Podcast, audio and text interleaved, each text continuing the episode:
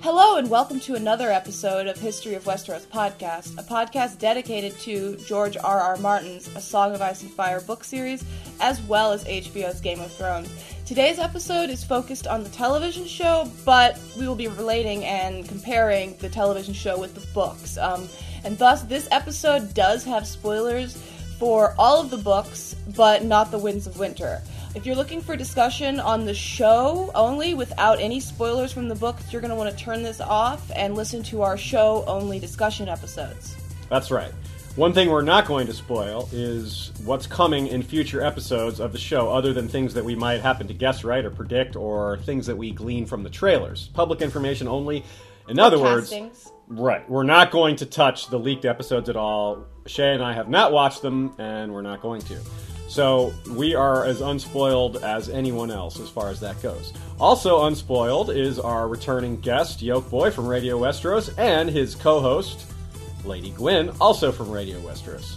Yolkboy, why don't you introduce you guys yourselves? Hey, um, yeah, some of you might remember me from last time and remember me from uh, Radio Westeros, and I'm really glad to be back to discuss The Song of Ice and Fire and Game of Thrones. But this week, joining me is my co host, Lady Guinevere. Yeah, hi guys, it's Lady Gwyn here from Radio Westeros. I'm really excited to be here with History of Westeros today to talk about the show and the book. Right on. I'm sure a lot of Radio uh, Radio Westeros fans have tuned in and are seeing you guys for the first time. It must be a, a new experience, and I'm Yes. sure it's fun to just kick back and talk about the show. It's a little easier to uh, to manage. We're having a, a nice talk here, and we've prepared a lot of notes, but it's a little bit easier to just sit back and talk about the show than it is to produce uh, a two-hour, hour and a half long podcast episode with heavy production and all the great things you guys do with your music and songs from the fandom and the readings and everything that you guys have become known for. So, Yeah, the shackles are off. it feels good to be on History of Westeros, so thanks, thanks for inviting us. Yes. well, you're welcome. Yeah, Uh, if you guys yeah. haven't checked them out before, which probably most of you have, but uh, you can go to radiowesteros.com and check out all of their podcasts over there. They're also they also have their videos, their um, podcast episodes hosted on YouTube as well. You can um, also check them out there. Some of you might prefer that. That's right. So do that and get back to us and get back to them. Give, Oh, yeah. give feedback and upvotes and all those good things. But uh, let's talk about uh, season five, episode two. We what I, I thought that it was a great episode with really amazing scenery and some really particularly strong dialogue. Uh, notable because a lot of that dialogue isn't in the books, and of course, since we're in this new territory where the show is kind of having to find its own way, uh, there's a little anxiety as to what might happen, changes to the plot, and some people are worried that the quality will drop off. Well, so far so good as far as I can tell. What do you guys think? Just first impressions of the show. Shea, why don't you go first? Oh, I, I think it's hard to get any lower than the Crasters Keep mutineering stuff, personally. But uh, I guess we'll see where the hell. For me, I'm most concerned about the Doran stuff, as I've said before. I, I wasn't a huge fan of it. There were things I liked about it, but again, I, I just I'm gonna find it hard to get any lower than Crasters. uh, what about what about you, uh, Lady Gwyn? Um, well, so far, you know, there's just been a lot of setup, so I'm sort of reserving my judgment, but I agree with Aziz that, you know, the scenery's been great. There has been some great um, new dialogue, and I'm looking forward to seeing where they take this, um, especially some of these sort of diversionary storylines. Yeah. And Yolkboy, what about you? What was your overall impression? Yeah, it's it, yeah, it's hard to judge. I mean, if you look back at the other seasons, the first couple of episodes weren't always kind of blockbuster, but they really set up things later on. So, yeah, again, like Lady Gwyn, I think I'm going to reserve judgment, but I think there are th- encouraging signs. Yeah, it's uh, it's it's it's there's a lot to be positive about, maybe some things to be worried about, but we're going to try to give honest criticism and be positive about the show for the most part. We'll, we'll call them out on the mistakes they make and the things they do wrong, but we're not just going to sit here and bash the show. We we for the most part. I'm not. I don't want to speak too much for everybody, but mm. we enjoy the show, and that's going to be reflected here. But like I mm-hmm. said, we're going to call a spade a spade, and when they make a mistake or do something that we don't like, we're not going to hesitate to point that out either. Mm-hmm. I'm actually enjoy one thing I'm particularly enjoying is the the experience of having the potential to be surprised again. I, I it's been a while since that has been a possibility. Uh, the only time that ever happens is when we get a new spoiler chapter or you know the World of Ice and Fire, something major like that. But until the Winds of Winter comes out, we're we're not going to really see a lot of surprises, except in the show, and that's neat. Even though it's a different world, a different dimension, a different canon, it's fun to be surprised, and I'm looking forward to some of those surprises this season. Uh, So, but let's get specific. We don't want to waste a lot of time here. There's a lot to discuss. Six locations today. Uh, that's up from two last week. There were four locations, including the Wall, Essos, the Vale, and King's Landing. All four of those locations uh, appear again in this episode, but we're adding two more to them. We we're adding two more to them. Yeah, so that was our idea. Yeah.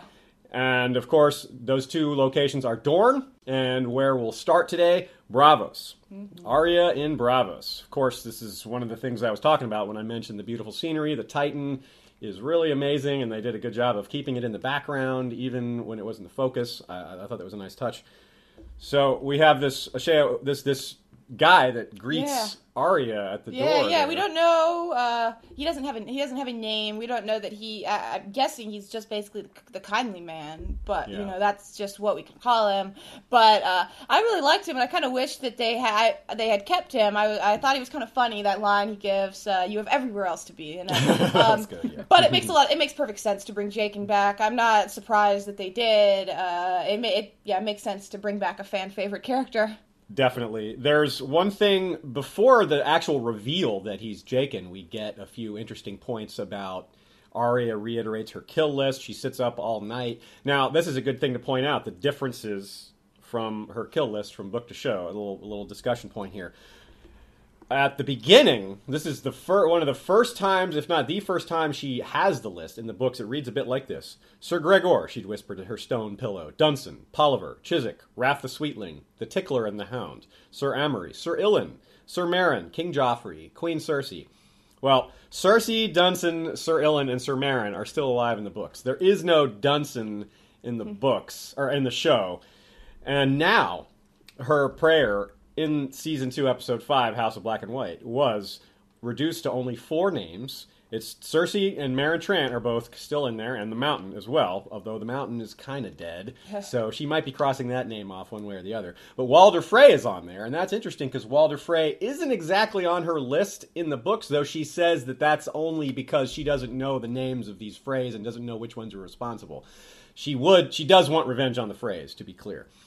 But interestingly, in the show, just as recent, recently as last season, there were quite a few more names on her list. And we're going to discuss a few of those omissions real quick. She had some obvious ones that aren't there anymore, like Joffrey and the Hound, because she knows Joffrey is dead, and we're not sure about the Hound on the show. Uh, The book, he's probably still alive, but in any case, Arya believes she's de- he's dead, so it makes sense to leave him off. But there's but she also had the Red Woman on her list, and Thoros of Myr, and Beric Dondarrion. So, what do you guys think about these omissions? Do you think there's anything? What does it say about the future of the show, uh, and or where her arc is going? Uh, Yolkboy, we'll start with you. Uh, I'm not sure. It could just be continuity. I think we have seen continuity problems with the show, with things not quite matching up to kind of the precedents. So that that's my instinct. It's just some kind of con- continuity. Perhaps it means we won't be seeing Beric again. Who knows? Yeah, without Lady Stoneheart, Beric's arc is kind of left dangling a bit, isn't it? Yeah, I liked Sean's thought. Sean thought that it was just a, it was just a choice to keep it tight and to allow us to focus on those characters, rather Yeah. like a, like a considered choice rather than an error. I'm not sure what it is. What do you think, Lady Gwyn? Yeah, I think that I could go for that. Um, I think um, you know if if Thoros and Beric aren't going to be on this season, I could see uh making a case for they they left them off purposefully, um, just to keep the list focused on people who are in the show and maybe the action that's going to happen this season. Especially if Meryn Trant is uh, going to go to Braavos. Yeah, Now, uh, Lady Gwyn, you noticed something, a comparison to uh, very early stages of Arya's arc. Yeah. In the scene, uh, you know, right before she finally gains entrance into um, the House Black and White, she's in the streets of Braavos and she kills a pigeon with needle, cuts its head off. It's kind of a cool scene. She really But, showed um, that It's almost it's yeah exactly, but it's very very similar to the scene from season one where she killed a pigeon in the streets of King's Landing. Um, I believe that pigeon she just caught it and broke its neck. I think yeah, I think in the book she either catches it or she clubs it maybe with her. she wooden does. So, yeah, um, not with. So, so perhaps they what they were getting at there is uh, at that stage before uh, before Jaqen comes back, she's back to square one. She's lost roaming the streets. She's right back at square one. And I, I, one thing I tried to make sense of in this scene is I thought it felt a little bit like uh, they were wasting a little bit of time, and I don't mean that to be too harsh, but it's just that the show is trying to cover so much, and the books there's so much they have to leave out. So anytime they spend a little too much time on something, it's real easy to jump in and say, "Hey, they spent too much time on that," and it, it made me think about specifically about later in the episode where they just blew through the whole Jon Stark plot line in, in about two minutes, and I thought maybe that would have been a good thing to give a little more time to. But that's that's just nitpicking. I was interested as well in why they took that time, and and when we had our show only review, I, I called it that's pretty much what I said. I think it was I, I called it a bit of a waste of time, but I've thought about it a little more, a little more, and I wonder if maybe there isn't a little something to a comparison to a, to a feast for crows that maybe got lost in the shuffle. Arya is first accused by the kindly man of being here, of, of trying to join them simply to go get revenge. Mm. And that is sort of reflected in the show. She sits up all night staring at the coin, staring at the coin, thinking about revenge. And then finally she throws the coin in the water. Is this maybe symbolic of her? I don't think she's given up on revenge, but it might mean that she's accepted that there's more to it than this. It, it might be that, symbolically. And J- Jaqen slash, we're going to call him Jaqen because we don't know what else to call him is maybe he's following her and watching her and sees that she's accepted this or sees that she's capable on her own. She's, she sees that she's not afraid, and maybe that showed him that she was worthy. Eh, I'm just trying to come up with something. Anybody else have anything to add to that? No, I'll go for that because this is same. I had the same sort of. Usually, you can figure out why they've made a change or deviated or created something new. You just, but this one, I was very puzzled. So yeah. Well, Yolkboy, you had some ideas as well on just this actor in general, and some thoughts on him. Mm-hmm. Yeah, well, I think he, you pronounce his name Tom Wlaschiha, and he who didn't love him in season two? He was brilliant. he He's was. one of the best actors in a minor role. I think he really captured Jaqen H'ghar, had this kind of magical quality. So it it really makes sense. I think uh, Ash did did skim on this earlier, it really makes sense to bring him back and have him in this Cunny Man role. And I'm actually really looking forward to seeing uh, Jaqen train Arya. And like you say, it's a difference from the books that could actually be quite exciting in its difference. Yeah, we'll just have to wait and see. So, a, a recurring theme that we brought up last week is the process of elimination and how we can sometimes figure things out either a, mis- a, mystery or who a certain character is or, or who's which character is responsible for something simply by narrowing it down and really thinking down narrowing down who the candidates are. In the books this can sometimes work but sometimes it's too difficult because even when you narrow it down there's too many possibilities. In the show even though this is the largest cast in the history of television, this is still, this narrowing down process still sometimes results in very few choices. We showed that example last week with Tormund Giantsbane being basically the only wildling leader that is out there, or wildling at oh, all. Rattle shirt, right? he's and around, he's that's true. He's yeah, technically around, out there, but, but, he's hardly been on screen at all. Yeah. And there, so we're, we're one thing we're working through this season is trying to come up with ways to make sense of that, and and a lot of these things people understand. A lot of you guys understand this sort of subconsciously or intuitively, but it's not like there's a lot of terms and, and phrases that we've coined to try to narrow this stuff down and make more sense of it.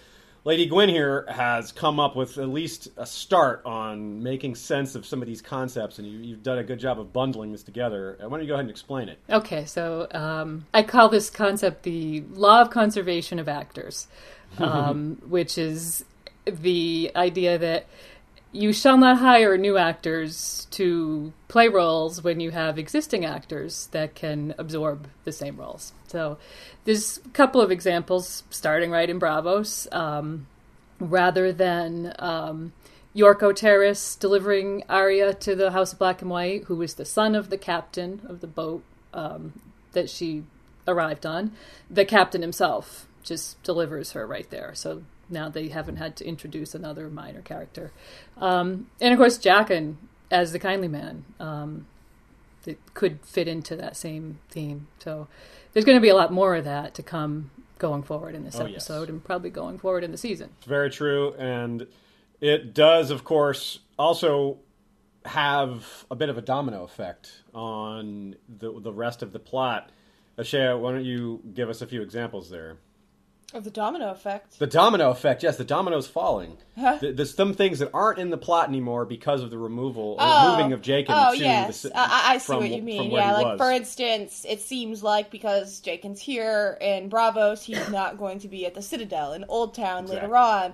It's he's not going to kill Balon Greyjoy, or Faces Man isn't going to do it. But um, I will say, I don't think it. I still think it's possible for him to to leave the House of Black and White at the end of the season. yeah. You, you know, like for him to That's train true. and then for them to split, or for even Arya to leave the house in black and white. We don't know where they're going. They're gonna have to start making huger divergences, so it's possible Arya and Jaqen leave together. So maybe you'd say it reduces the likelihood Yeah. of some of these things, but it doesn't eliminate them entirely. The Yeah. show could just put things in a different order. Yeah, that's a good point. Yeah. Um, so let's see then as well. We have Arya. Oh, another quick parallel I want to draw attention to is remember it's a very famous scene. Arya's when she is first confronted by the kindly man. He somehow presents his face as this yellowed skull with a worm crawling out of it, and Arya is of course. Not at all phased by this. Somehow, she doesn't. She's just like, "Hmm, tasty worm. Let me eat that." and the kindly man says, no one's ever tried to eat my worm before. So it was something that he had never experienced before, and that showed him that she was maybe worthy of being a, a member, or at least worthy of consideration for training. And I thought maybe the way she faced down those urchins in in the alley, showing no fear and holding her ground, maybe that was. A, a rough attempt to show the same thing, but maybe I don't know. Maybe, Maybe, they they'll didn't- still show some stuff like that, some yeah, tests yeah, in that you're right. sense. That could still happen. So there, we definitely sh- shouldn't judge too much on that without seeing what else they have in mind. S- But I do, I do, I did like it. I, I- despite a couple of complaints, I'm, I'm really happy with with um, where it's going. And of course, our, once again, you just can't really beat Maisie Williams. His her acting is great. I love just the way she was when she knocked on the door. Just her facial expression. She's like, hmm, what's going to happen here? Uh, It was it was almost comedic. I really liked it. So looking forward to seeing what they do with that. Yeah, any- she is a funny actress. I'd love to see her in a comedy movie. Yeah, like Maisie Williams. I mean, she's what six, 17, 18? Yeah, she's got all sorts, of, all sorts of time to star in comedy movies. Uh, got a lot to she, look I, forward I actually saw she said she wanted to do that herself. She she really would like to. In an interview, she said that. That's But, uh, great. That's- we can all look forward to that. Seeing her in some comedies down the road, that'd be amazing. We'll, Yeah. just, we'll just have to. Uh, we'll, we'll if we hear anything about that, we'll let you guys know. Any other thoughts on Arya and Braavos before we move on to the next location?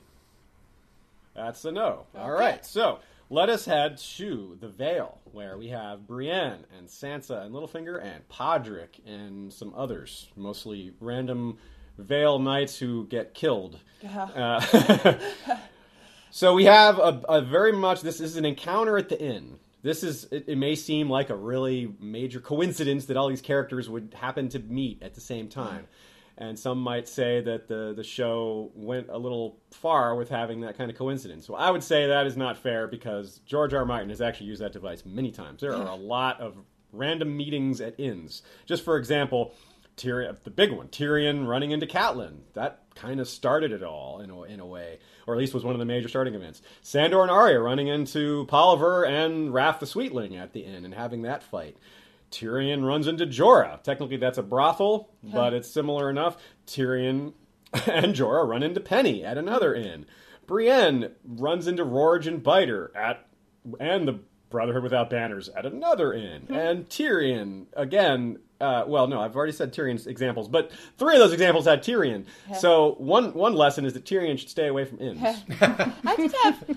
Uh, I, I, I thought it was kind of interesting. Um, I guess they're just at an inn. I would have liked it if they were at the end of the crossroads, so we could have seen Hot Pie again. Yeah. Another another look. that would have been neat. I, mean, I I guess this is an inn in It's the a Vale different. It's a little yeah. different area. It would have been It weird to maybe go down. But I'm glad you mentioned the Crossroads Inn because there's several that what I, all those examples I didn't list which inns those were. At least two of those were the same Three- uh, spot. three of them. These these locations are are important. Three of them. that Okay, at the crossroads, and they could still get there um, because That's true. Sansa and Littlefinger haven't made it out of the Vale yet. So. Yeah, and we don't exactly know where they're going. Maybe Hot Pie will go to Winter Hell. Good old hot pie. I do hope he reappears on the show. So, but uh, Ashaya, you had some Oh, thoughts yeah. on on Brienne in the Oh beginning yeah. of the scene. Uh, well, for one, they're really putting Brienne through the ringer here. Lots, of so many things to make her feel so guilty and so terrible and so rejected. And but she's she's she's a strong character. She's still keeping with her quest. Um, there was a real um, interesting quote from Gwendoline Christie. Um, about this scene, actually, um, we had talked about before. Um, well, I wasn't in the previous episode, but Aziz and Sean talked about, it, and um, I talked about it with them uh, about how about what Sansa was thinking. Ex- you know, what was she trying to communicate to Brienne? And Sean had uh, he uh, from the beginning thought that Sansa was telling her to get get out, get away, save yourself. You have a choice to get out of here, and that was confirmed by Gwendoline Christie. Um, she says, Christie says, she says, Brienne kneels before Sansa in an exact mimic of the oath she made to Catelyn Stark, and Sansa says no. But in the script, it says there's the tiniest look in Sansa's eyes. The script says the look is telling Brienne, get the fuck out of Dodge. Just get out. Uh, so Sansa's rejection of Brienne, unlike Arya's dismissal of her last season, was probably at least partly out of concern for Brienne's safety.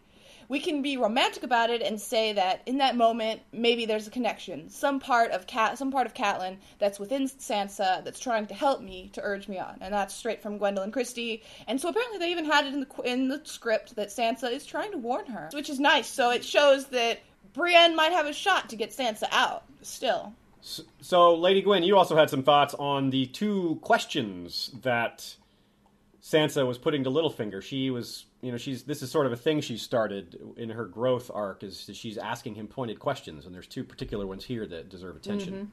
Right. She um, asks him. First, she brings up the scroll, which probably a lot of viewers were wondering about because in episode one, he got this scroll and he tucked it into his sleeve and no more was said. So, you know, she says, What, um, you got a scroll? What was in the scroll? And he simply answers, um, My marriage proposal has been accepted. no more explanation, which gave me a really creepy feeling. I, I I- thought the same thing, and I also wondered why Sansa. You'd think that Sansa's first question would be, "Oh, who's the lucky lady?" or something along those lines, but instead she says something. She says, "Oh, so soon after Lady Lysa." And then, before it can go any farther, the camera cuts over to Brienne and Podrick. So I wanted to think that I would think that she would be asking a question like that, but I guess they Right. uh, they, they they didn't want it to go there just yet. But then the second question she asked Lady Gwyn about the ale. That's kind of the interesting ale too. does it give you courage um well she you know he says it gives some men courage and she says does it give you courage and he just gives her this look Yeah, what do you think? What do you guys think she was doing there? Was she kind of trying to call him out a little bit? Was she saying she, you're not courageous, or is she? Was it just uh, one of those kind of pointed questions, trying to get a reaction, kind of thing? I I think she might have been needling him or trying to get a sort of reaction, you know, just to um, maybe questioning him in some way, but you know, definitely um, looking for a reaction of some kind. It's it's interesting too because this is, scene had a lot of subtle undertones like that. We have a lot of things revealed in the eyes and in the facial expressions and in the you know in in the reading between the lines. But and most of it is a little dark and and intriguey. But and we we get some comic relief in there as well with Podrick who has these really great Yeah. facial expressions. yeah. Yeah, he does. Uh, did anyone else see him making eyes at the serving girl? Yeah. oh yeah. checking her out. and he's actually surprisingly astute too. He recognised Li- Littlefinger right away, and Sansa's hair dye doesn't fool him for a second. I think Sansa is going to lose the uh, competition for com- most convincing disguise. And I, I, I just wanted to point out the kind of perhaps um, some parallels creeping in between Arya and Sansa's arc, like you said, the these uh, encounters with Brienne. But you know they're both entering a new phase of disguise, with Sansa wearing the disguise now, and Arya um, perhaps wanting to become a faceless man. So it's worth keeping an eye on how those two sisters um, progress together to see if George kind of writes the two sisters in tandem. Yeah, you know it's interesting. Brienne is kind of begrudge was, was kind of begrudgingly having Podrick with her, but I feel like she should recognize Podrick has seen Sansa Stark. Podrick is a great person to have to have with Brienne. He's seen. Uh, he, I, I, he hadn't seen Arya. He recognized the Hound, but he had seen Sansa. That's true, and that's really and he not he recognized her easily. even Now, in now disguise. Brienne has seen her. Brienne doesn't need Podrick anymore. but but that actually raises you, uh, Yolkboy, you raised the the idea of comparing Sansa to Arya. But there's Right. another interesting parallel here, and that is comparing Brienne and Podrick to Dunk and Egg, where we have this nice correlation between someone who isn't very experienced at court, who's in charge, who's you know knows the ways of the world a bit, knows how to fight, knows how to handle herself, but isn't so strong on politics and on court. Whereas Podrick is. That's very similar to what's up with Duncan with, with Duncan Egg. Duncan is a hedge knight. He has no idea about court and princes and kings. He takes on a squire that has all that knowledge, and that makes them a great team. So I think that is a, a bit present with Brienne and Podrick as well. They make a great team, and I guess hopefully Brienne is starting to realize that now. She Yeah. sees that he, he sees his worth, even though he maybe isn't. This version of him isn't so great at handling himself in a fight, even though we saw that in the book, the Podrick hmm. in the books is a bit better at, at handling himself. So, so it's a step up from last week where she was at a wit's end with Po- Podrick kind of trailing after her. It's a kind of step up in their relationship now. She must really see the value. Yeah. And so then we see Brienne, you know, she's kind of forced to give her answer to what happened to Renly, and it's, you know, she knows that it's a hard story for anyone to believe. Although Sansa doesn't have a look of disbelief, she's kind of look has this look of concern and interest, like and a little bit of curiosity. Whereas Littlefinger seizes on the opportunity to point out how ridiculous the story is, and to to say even hey look even if there was a shadow, bottom line you failed. And then he uses that creepy, just I'm her uncle and you're an outsider thing, and ooh, yeah, you're yeah. Yeah. That's just yeah. I saw her. I saw her facial reactions when Brienne was talking about the shadow. It's just she had that face kind of the whole time Brienne was talking. That was the mask she had put up. She was a little concerned, a little curious, mostly stone faced. You Okay. know. Um, and that it wasn't directly in response to the shadow thing. Hmm. Although um, you'd think that if she was disbelieving, it maybe would have broken her mask a little bit. That's true. Um, that's and that true. didn't come through. It did, she didn't. She didn't look disbelieving. So, of course, this arc is really hard to predict and guess at because it is very divergent from the books. Of course, Brienne doesn't go to the Vale, at least not yet. She could go to the Vale later, it's possible.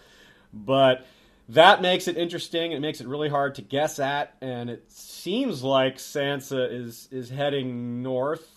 Uh, it's it seems likely enough by process of elimination, people that if she's the one getting married, we've seen the trailer. It shows it seems to show her in Winterfell, and we've seen Brienne in the snow in the trailers too. So it does seem like she's heading that way, and that makes me worried for her. First of all, we have this action scene that provides another parallel that you noticed, Lady Gwyn. Why don't you talk us through that? Yeah. So um, in the books, um, Brienne has um, this great uh, time when she she goes to the Whispers with Nimble Dick Crabb. She's looking for who she thinks is um, Sansa and Arya. She comes across three of the Bloody Mummers, Shagwell, Pyg, and Timeon, and kills them. They're her first kills. Um, so she kills three men, um, and in the course of that fight, um, Pod is standing on a wall and he throws a rock and says, "I told you I could fight." so he helps her out by clubbing somebody on the head with a rock. In this action scene, um, Pod throws a rock at a guy, um, and Brienne kills three men. Triple So kill. it might be, you know, if they had to her triple kill, um, which was e- impressed even Randyll Tarly in the books, although he tended to credit her sword. Yeah, her sword is quick. It was her sword. It wasn't. It was that you know Valyrian steel sword. It wasn't her. So I think what we're seeing here is uh, an interesting thing that the show is able to do. They're able to either homage or directly correlate things that happen in the book, but in a much in a different time and place and in a different sort of set of circumstances. So I, I I appreciate that. I like that even when they know they can't put something in the books in the show, they still find a way to get it in there, sort of, uh, just as an homage. And I, I do appreciate that. Yeah. I'm glad they put that in there, even though I sometimes don't notice them. Some of them are really subtle, like this one. I didn't catch the, the three men and the rock toss, and as soon as you pointed it out to us when we were preparing this episode, I was like, oh yeah, that is great. That is great. So, Yolkboy, you had some thoughts on what I expressed a moment ago about should be we be worried about Brienne? What does her future Yeah. hold? Last last week we had concerns for who was it, mm-hmm. Varys and Sa- Samwell. We we were a bit we we did wonder. And this week I think we're going to be worried for Brienne and Bronn, and we can talk about Bronn later. But Brienne just seems to be going in circles, and does that make her in the books? She might go in circles. It's fruitless wandering. But George has a different plan for her. Is she now disposable in the TV show? What do you think, guys? I'm really worried she is. Yeah. I think that there's some some hints. There's some interviews out there. Iwan Rheon, for example, expressed that he was really horrified at something that his character does, and this is past the point of the leaks, as far as I can tell. Or I think we would have maybe heard people talking about it already. Even as much as we tried to avoid spoilers, you can't Yeah. avoid everything. Being as deep in the fandom as we are, and yeah, so I, I'm worried that something along the lines of maybe what happens to the washerwomen, the that Ramsay captures them. Maybe she's the one that ha- mm-hmm. Brienne has this happen to her, or something awful happens to Sansa. I feel like Sansa is more likely to continue alive and kicking in in the series. Yeah, she I don't seems mean to have that. more to do. I don't mean that something awful can't happen to her. Even if she continues alive and kicking, it, Ramsay can still torture her. I hope. true. I sure hope they're not doing that, but it's perfectly possible. It's almost like we would rather see. It's like we're rooting for Sansa to get tortured because that means Brienne won't die. It's ugh. or or Brienne's going to die and Sansa won't get tortured, or both. I don't know. It's it's scary. Sansa will get tortured. We'd, and ra- we'd will- rather neither of those Yeah. things. This is what I mean about being surprised and Yeah. about how we're I'm on the edge of my seat, even though this isn't book canon. It's still its own world. I still like it, and it's got me anxious for some of my favorite characters, and I, I, I like, that feeling of excitement, even though it's also a little scary. So I think that's it for the Uh, Vale. We, we had one thing um, in the previous episode. We had a we had a slight misconception. All three of us, Matt, uh, Milk Boy, uh, Aziz, and I, we all thought that Brienne was sharpening her sword. Apparently, she was just she was just like oiling it, or, or she just had a cloth with it, cleaning it, and uh, Oh, okay. she's yeah. A bunch of people commented on that. I don't know how we all all three He of us thought she looked was. like a rock. I guess maybe I, I led us the wrong direction on that, or I'm not I, I don't know. I took your word. I did like I that. blame, yeah, blame Aziz. yeah, blame wasn't me. I'll take that. blame me for everything. I wasn't there.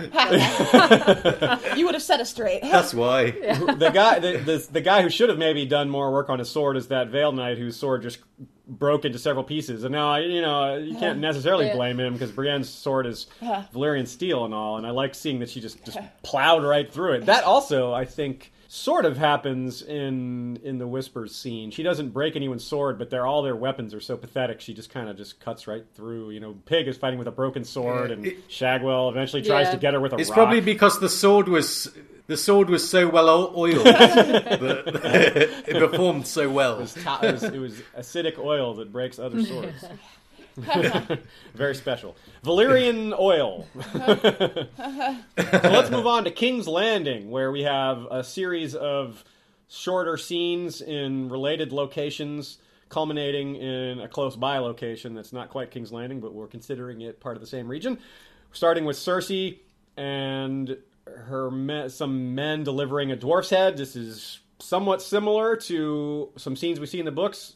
Yolkboy, why don't you uh, talk us through that? Yeah, I, I think this is really similar to the books. I think they, you know, pretty much nailed it as far as it goes. In the books, it's what there's one more person that delivers the head. It's three, not two. Um, in in the books, this is the third head, but it's actually the first you see on page. There's a mention that two more arrived and one was a child's. This is Cersei going nuts, and she she just doesn't doesn't care. she just doesn't care that child's heads are being delivered.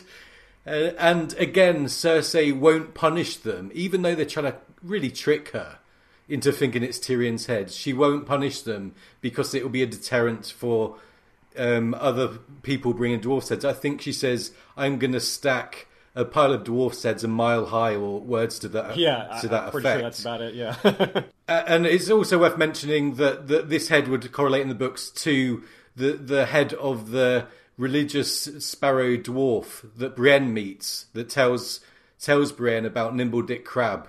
It seems to be his head because he goes walking down the road and then we see this head with a bulbous nose and it's the same description as his nose. yeah, it's a very subtle piece of uh, tragedy you know, thrown in there. Yeah, that's a little bit of tragedy that I, that isn't in the show that I think would have made a lot of sense to be in. Bran could have easily have ran into some dwarf in her travels, and we could have seen her talking to him. It could have set up a little bit of the the High Sparrow stuff as it does in the books, and then it would have been even darker when we see this dwarf's head and recognize the dwarf. Mm-hmm. Maybe we'll see it in a deleted scene. Yeah.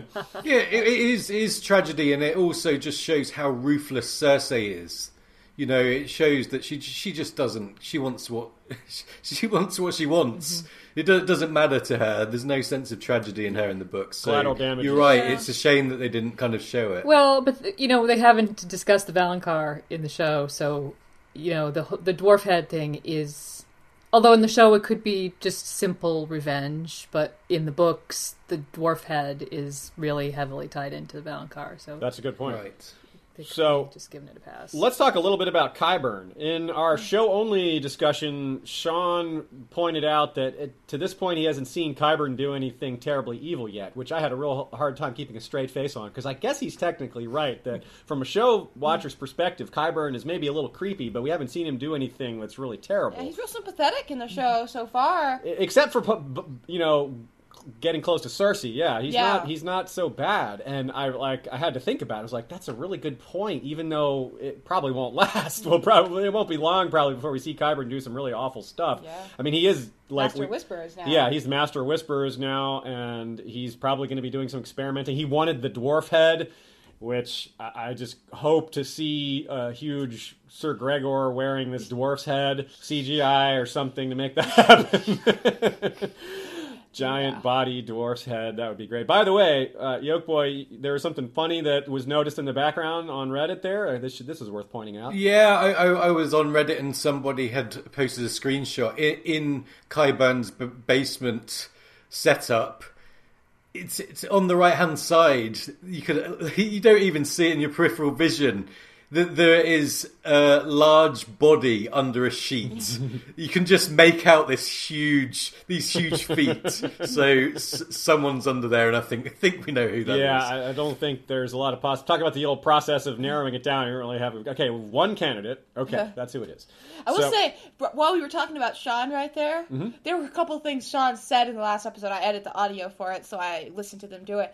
And uh, he had some really funny comments to book readers. Um, if you don't watch our show on the um, episodes, he said that he wished someone would chop Janos Slynt's head off in the episode. another one I had trouble keeping a straight yeah, face on. like, oh. I was like, if he had just said, you know, uh, someone should kill Janos Slynt, I would have been like, yeah. But he said, he actually said chop his head off, and I was like, yeah, yeah. Sean, um, Ugh. not in the episode. straight face. Must keep straight face. not in the episode, but last night, Sean made the case that through the process of elimination, if Sansa is marrying someone, she could marry Ramsay, he thought, but more likely is that she's going to marry Trystane. He thought that's his big theory of, of last night. He And we really had to think about that because, of course, that doesn't happen. I mean, I'm not saying it's impossible to happen on the show, but really, no, it's pretty much impossible. But it's not a bad theory using that whole process of elimination thing. Like, who are the major young nobles, eligible bachelor nobles out there? And he's right. There's not many. Not many. And and you know, Merc- uh, Trystane is sort of is betrothed, but they haven't. You know, gotten married. They certainly haven't consummated the marriage. I wouldn't think they're too young for that. oh So, and he brought up the point about how you know Dorne might not want to be involved in this marriage anymore. But we'll, yeah, I just we'll- I just thought that would amuse some people. Yeah. Where, where Sean sometimes he's so right on, and sometimes he's so far off. yeah, that's right. The sh- uh, but it really show it really shows the show watcher only's perspective can raise some things that we totally missed and didn't consider. And the, the Qyburn's the perspective on Qyburn was a huge one. Like there's a huge disconnect in my perspective of Qyburn and all of our perspectives on Qyburn versus someone that's only watched the show, and it's really different. And uh, it's a good thing to keep in mind. So so that's a good good uh, good advertisement for why our show only reviews are full of entertainment, even for people who have read the books and are more interested in, in the book stuff. It's it's a it's a the unsullied perspective on the show is really really brings up some really interesting tidbits and, And uh, funny stuff. and funny stuff too. Yeah, it sometimes tests my uh, my ability to keep a straight face when, when Sean breaks these things out uh, during the show that we didn't talk about ahead of time. So anyway, moving on to the next scene at King's Landing, we have. Speaking of Dorne, we have this viper necklace that appears. It's this cool Thingamabob. thingamabob, Thingamabob. viper Couple. necklace thingamabob. Right. Yes, that's its official title. Yes. it's that's what the Tyroshi merchants who fashioned it refer to it as. Thing about And- this is the finest thingamabob in the land. Now, Lady Gwyn, you had some thoughts on why did Cersei already know what was? she put it back together. She, I think Qyburn Oh, right. helped her with that. That's why he's Master She's like, Whisperers. Your now. reward for helping me put that puzzle back. Um, so apparently, she it was opened and then she got it all back together so that she could redo it for the full effect for Jaime. Um, and of course, you know, it is quite an effect. And then there, that red viper says to the book readers right away who sent it that it's you know probably a sand snakes or maybe you know Ellaria, which wouldn't maybe occur to the book readers right away before they've yeah, seen that That's true. the scene in Dorne that we'll talk about. Um, the the Unsullied may not get that distinction, and neither does Cersei. She just thinks Dorne, Dorne is a pull. They're, They're all, all the, the same, same. and they're threatening our our daughter. Yeah. And she threatens them all equally. I will burn all their cities to the ground. right? so this introduces us to the concept of Jaime going to Dorne. So we fully we're fully committed to this now instead of the book plot of him going to the Riverlands. And what, Lady Gwyn, you Mm-hmm. Had some more thoughts on on Jaime's acting uh, in this Yeah. scene as well.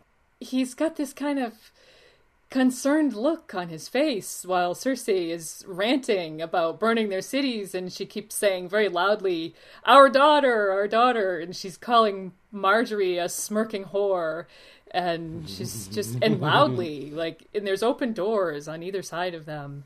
Um I mean, we know Varys isn't there anymore, but still, you got to keep it down. Someone could be. I mean, you just have to, you know, with that.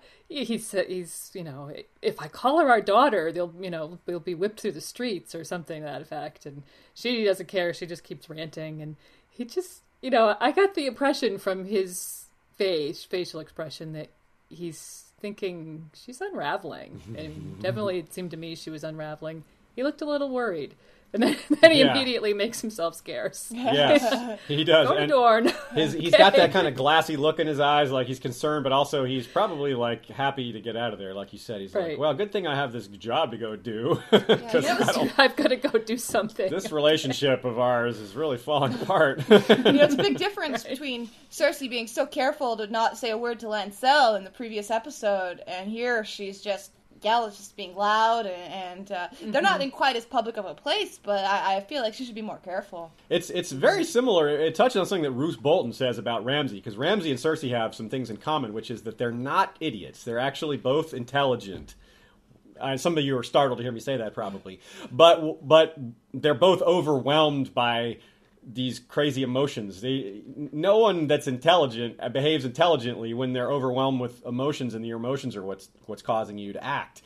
If you when Cersei stops to think, when Ramsay stops to think, they both are smart, but they just rarely stop to think. It's it's a it's, it's they're it's effective for them when they do it, but they just rarely do it. They mostly mm-hmm. just react and rage Right. and throw things and try to break down the obstacles and smash things that they don't like. And that doesn't usually work in the long run. We'll have to see how that works.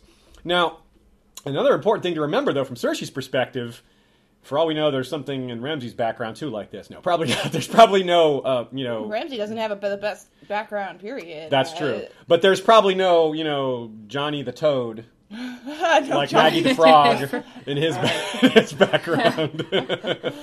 so Maggie the Frog. So everything Cersei is is just keep in mind that even though she's paranoid and kind of crazy here, it's not without some good reason. She's seeing the Maggie the Frog prophecy come true right in front of her. She's seeing she, already her first child is dead, and now her second child is threatened and in very big danger. So she just kind of sees it happening. She's just she's got pretty good reason to believe that her daughter is in danger. I mean, she's not wrong. It's it's that's that old quote from what is that a Nirvana song? Just because you're paranoid doesn't mean they're not after you. Cersei's not wrong. she she maybe is going about it the wrong way, but she's not wrong about the intentions of the Dornish. At least some of them. Some She's of them, she's only wrong at, at lumping them all together. Lucky for her, at least in the short term, Doran Martell doesn't want to kill children. Okay. Right. So let's move on to the small council scene. This is we get a little more of Kyburn.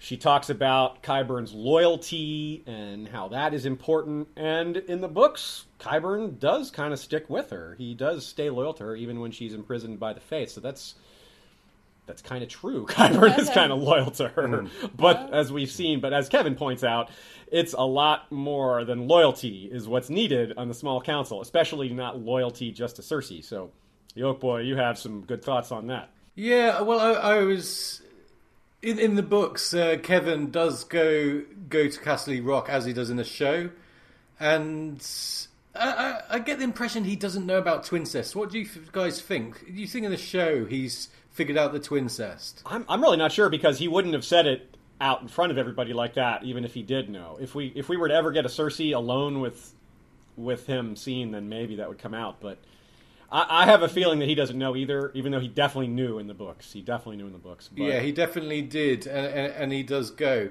And I, I just wanted to compare the, the small council that she's now got on her, uh, her hands in the show with the books. They both seem inadequate, don't they? Yes. Um, but I think in the books it's worse. Master of Ships is Aurane Waters, who is basically turned cloak because he he rode for he was a sail sail for Stannis. You've got Gyles Rosby, Master of Coin. Harys Swyft is the Hand, and Orton Merryweather is uh, Master of Laws. So it was. Uh, I think this is the council Littlefinger might have referred to when he said the Council of the Dumb, the Deaf, and the Blind. And it comes back to this conservation of actors law that Lady Gwyn has made up a- again, with um, one character kind of embodying a lot of facets of these dynamics, um, all in one.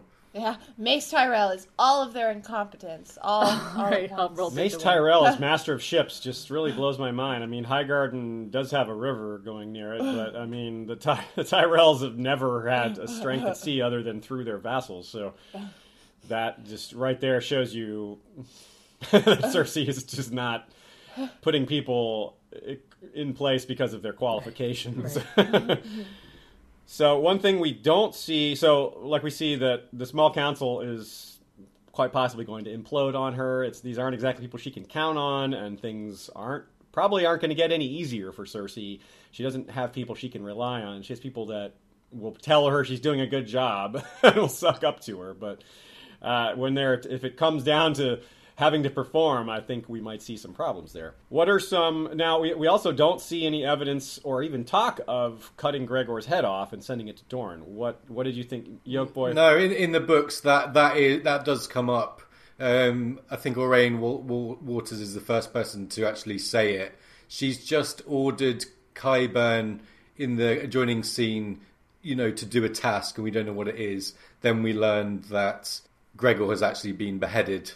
So slight slight differences, and you know, it's not nothing major really. Yeah. Yeah, I think that um, I could see later on Dor and like maybe Jaime actually interacts with Doran or someone in Dorne, and they say, "Hey, send us Gregor's head." He says, "Well." Gregor's dead. The mountain's dead, and they say, "Oh, well, send us proof." And then they have to send Gregor's head later. I could see, I could still see them having that pretty easily. It would Yeah, make sense for them true. to request it.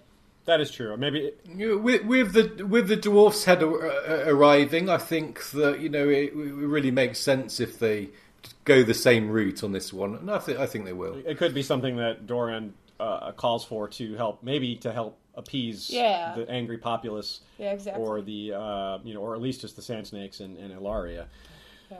So let's move on a little farther here. We have one thing that we will need to see, or we're going to start looking for signs of. Yolkboy, you, you talked about some signs of things starting to maybe go downhill for Cersei. Yeah, it's she. Well, you you discussed it. She she is getting paranoid, and this is kind of leading into the walk of shame, isn't it? It's a kind of build up. And as she starts to kind of suffer internally, she outwardly does crazier things. I think they're going there in the show.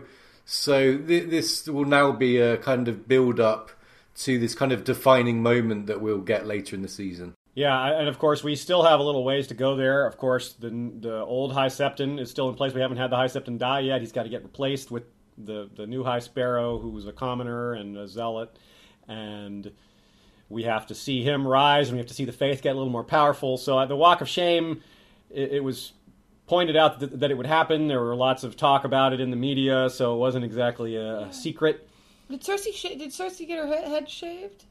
or anything? Uh, that part I don't recall. Because I, am I'm, I'm positive Lena Headey, would be down to do that. She's already wearing a wig. I haven't seen her picture, eh, and she already has real short hair, yeah. and she likes doing stuff like that. But I haven't seen any pictures of her with shorter hair. Well, she's also she's also pregnant in real life, so oh. that has kept her out of the media. Oh, that's that's true. Uh, we'll see. I'm hoping that uh, at the very least that they have her with a short hair, if not bald, but. What's very interesting about her being pregnant in real life is it's quite likely also the child of Pedro Pascal.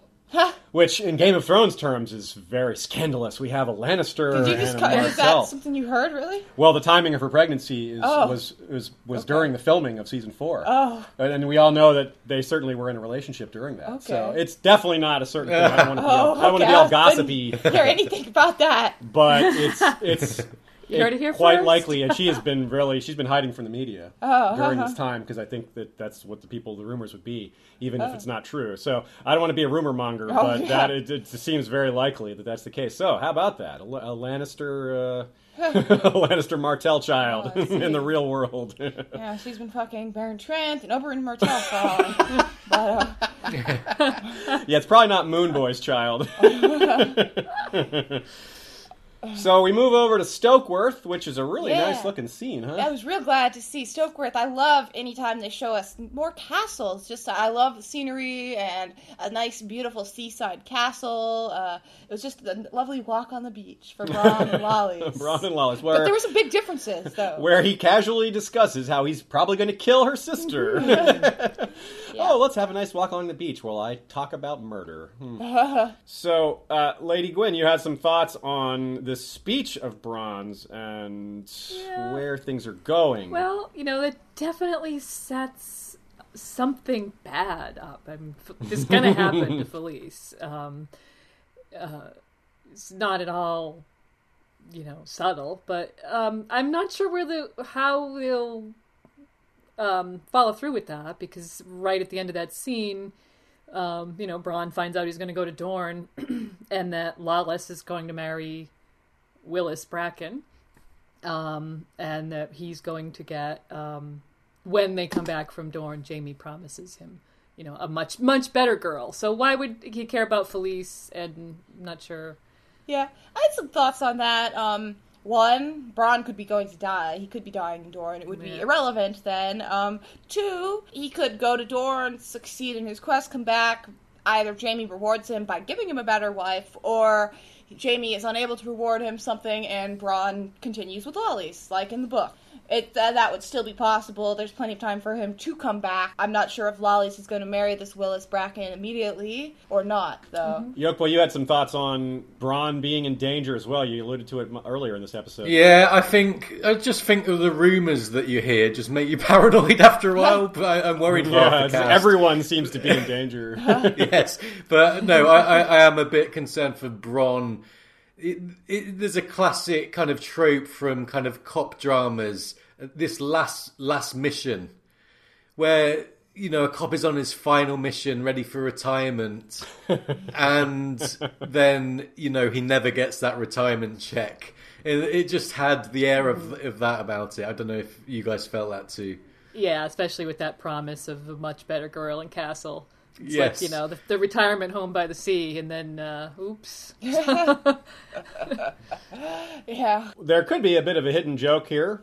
Um, it's it's very subtle. I think that we have Uh, Lollys maybe heading off, never to be seen again as well. Like Bronn, it's like her plot line is just being thrown, cast aside, and because of Bronn's going to Dorne in the show Mm-hmm. instead of well, he wouldn't wasn't going to the Riverlands either, but Yeah. Jaime was going to the Riverlands, and I think it's kind of funny that Lollys just happens to be marrying a Riverlands knight. So hmm. it's like she's going the way of the Riverlands plot. She's joining Willis Bracken and Right. all these other people who were just Right. pushed aside Yeah, here. those people. So we're we're getting Right. less. We're getting no Riverlands in, Never to be in exchange for. Dorne, which Yeah. I don't mind that too much on the surface because Dorne is a more interesting and exotic location than the Riverlands.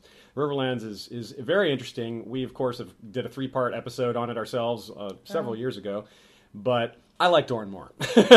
Dorne is cooler. It, it's hard. I, I think that the Riverlands just fits so much better in my eyes with with Jaime's personal quest than than what maybe Dorne will will stand out in some different ways. There's ways for him to have redemption with Myrcella and to fail with Myrcella as well. So I I really have to see how the rest of the, the season goes to really judge Jaime's plotline. Um, Yeah. I am curious though if Jaime or Bronn are going to represent, have a stand-in, have some things in, in common with Arys Oakheart, who is you know killed. More Uh, yeah, more worry for Bronn's death. But also Balon Swann. Um, uh, we're moving into the Dorne stuff now, so we can kind of segue, I suppose. Right. yeah, it's a good spot. Uh, Balon Swann is one of the is, is kind of party to some of Doran's speech. He, he, ta- he talks a little bit about the water gardens to Balon, and then he goes and he talks to the Sand Snakes and Arianne about the water gardens, and he gives that great that great speech where he talks about how Oberyn was ever the Viper and stuff like that. And I really want to have both of those speeches. I want to have them both, and so I'm kind of curious. We haven't the water gardens have no children playing. We have not seen. We've just seen Trystane and Myrcella walking the gardens. There's no pools of children. So I'm we concerned. might see that later, but yeah, not yet. And that, that would be a big change if, if there's Yeah. if that's not there. A little more about Bronn it's, and what you said about Arys Oakheart. Like you said, mm-hmm. he dies in Bronn and, and that, dies in Bronn, dies in Dorne, and that could be the, the parallel. And I think if anyone is capable of killing Bronn, it would be Areo Hotah, who we were they're introducing uh, as he should be introduced as very fearsome. He of course is different in his in his look. Of course, he's a probably a, I don't know if he's a Summer Islander in the show, but Yeah, he's no a. Norvoshi. A- Instead of a huge, long bearded white guy from Norvos, he's a huge bald guy from probably from the Summer Islands No hair. with no yeah he's he's not uh in, in both cases he is an extremely fearsome and confident fighter it looks like. And i would think that since bronn has been shown to be an extremely competent fighter having Areo Hotah kill him would really show the viewers that this is a serious serious badass that we're dealing with so Well. I fear that that's exactly what will happen. Especially because we see Areo Hotah in one of the trailers. We see Areo Hotah kind of leading Jaime into some audience chamber or something. Yeah, something we- with a very high see- ceiling. We don't see Bronn in that shot. we don't just see Bronn in that Arya shot. leading Jaime, who's dressed in the clothing, and then you have to think that if he killed Bronn, maybe Jaime would uh, wouldn't be treated so well. Uh, So yeah, I'm thinking that this rescue mission isn't gonna. If it works, it won't be th- through the standard means they expect it to work. It's not going to be some commando get in get out thing because Jaime's almost certainly going to get captured. yeah, and so I, I'm thinking he'll have a good some good a good conversation with Doran. Yeah, I hope I so. think. That it might maybe we'll replace his great conversation with the Blackfish, where Oh. which is. You know, that's the best we can do. He's clearly not going to have that conversation with the Blackfish, at least not this season. Uh, I'd have to. And but if we got a great conversation between him and Doran Martell, that would that would be cool. That would make up for it. At least it could it has the potential to anyway, because those are great characters that are you know, and, and the show has shown that it's capable of of writing good dialogue that doesn't appear in the books. So uh, they've also you know made some mistakes, but you know overall dialogue has been very good at least so far this season. Yeah, so we see here in Dorne, we see the water gardens. Um, I'm not sure. I guess I'm not sure if we're going to see Sunspear. I really hope um, that I, Sunspear would look really cool. I'd love to see the spear tower, you know, and and, and the, Yeah. the, the, their their seats. But in the in the opener in the credits, it just says Dorne. just Dorne. It doesn't have the water gardens and then Sunspear. It's just Dorne, which uh, I guess is c- because we're seeing just random locations in Dorne. Uh, I, I suppose, or it's just not. a weird thing. It really bothers me actually. Yeah, that they did that. it's weird and awkward, but maybe it's not going to be a big deal. I guess we'll just have to Yeah, see. um, in, in general, there's just a lot of new characters and, and new locations, or just one location so far, and that is all kind gives us all kinds of opportunity to discuss some of these changes. We can compare the, the these new first time or barely or maybe scant first time, second time appearances, and compare them to their book versions. I've already gone through Areo Hotah. Let's go with the next big one, Doran Martell himself. yes. So we Alexander Siddig is great. He's he's been a fan favorite to play Doran. He's been fan cast uh, for a long time, and he was really great. Um, I noticed that uh, they gave him some puffy, heavy eyes, which is a nice little touch. They made him look a little sleepless, and and uh, it was just a little minor touch. But other than that, he has his wheelchair, but he does not look very sick. He looks pretty healthy. Um, We'll see if maybe we see more of, of his problems. He has more authority in his voice than I would have pictured from the book. He seems like he would have like be a little hoarse, and maybe he'd have he's have trouble raising his voice. But that's just my own imagination of how he's presented. I'm not. I don't recall specifically George referring to how weak or strong his voice is. Yeah, what did what did what did you uh, two think about um, Siddig as Doran? Either of you? Um, oh, I lo- I thought it was very good. Um, uh, I have to say that in the early um, early pictures I saw of him, I didn't recognize him.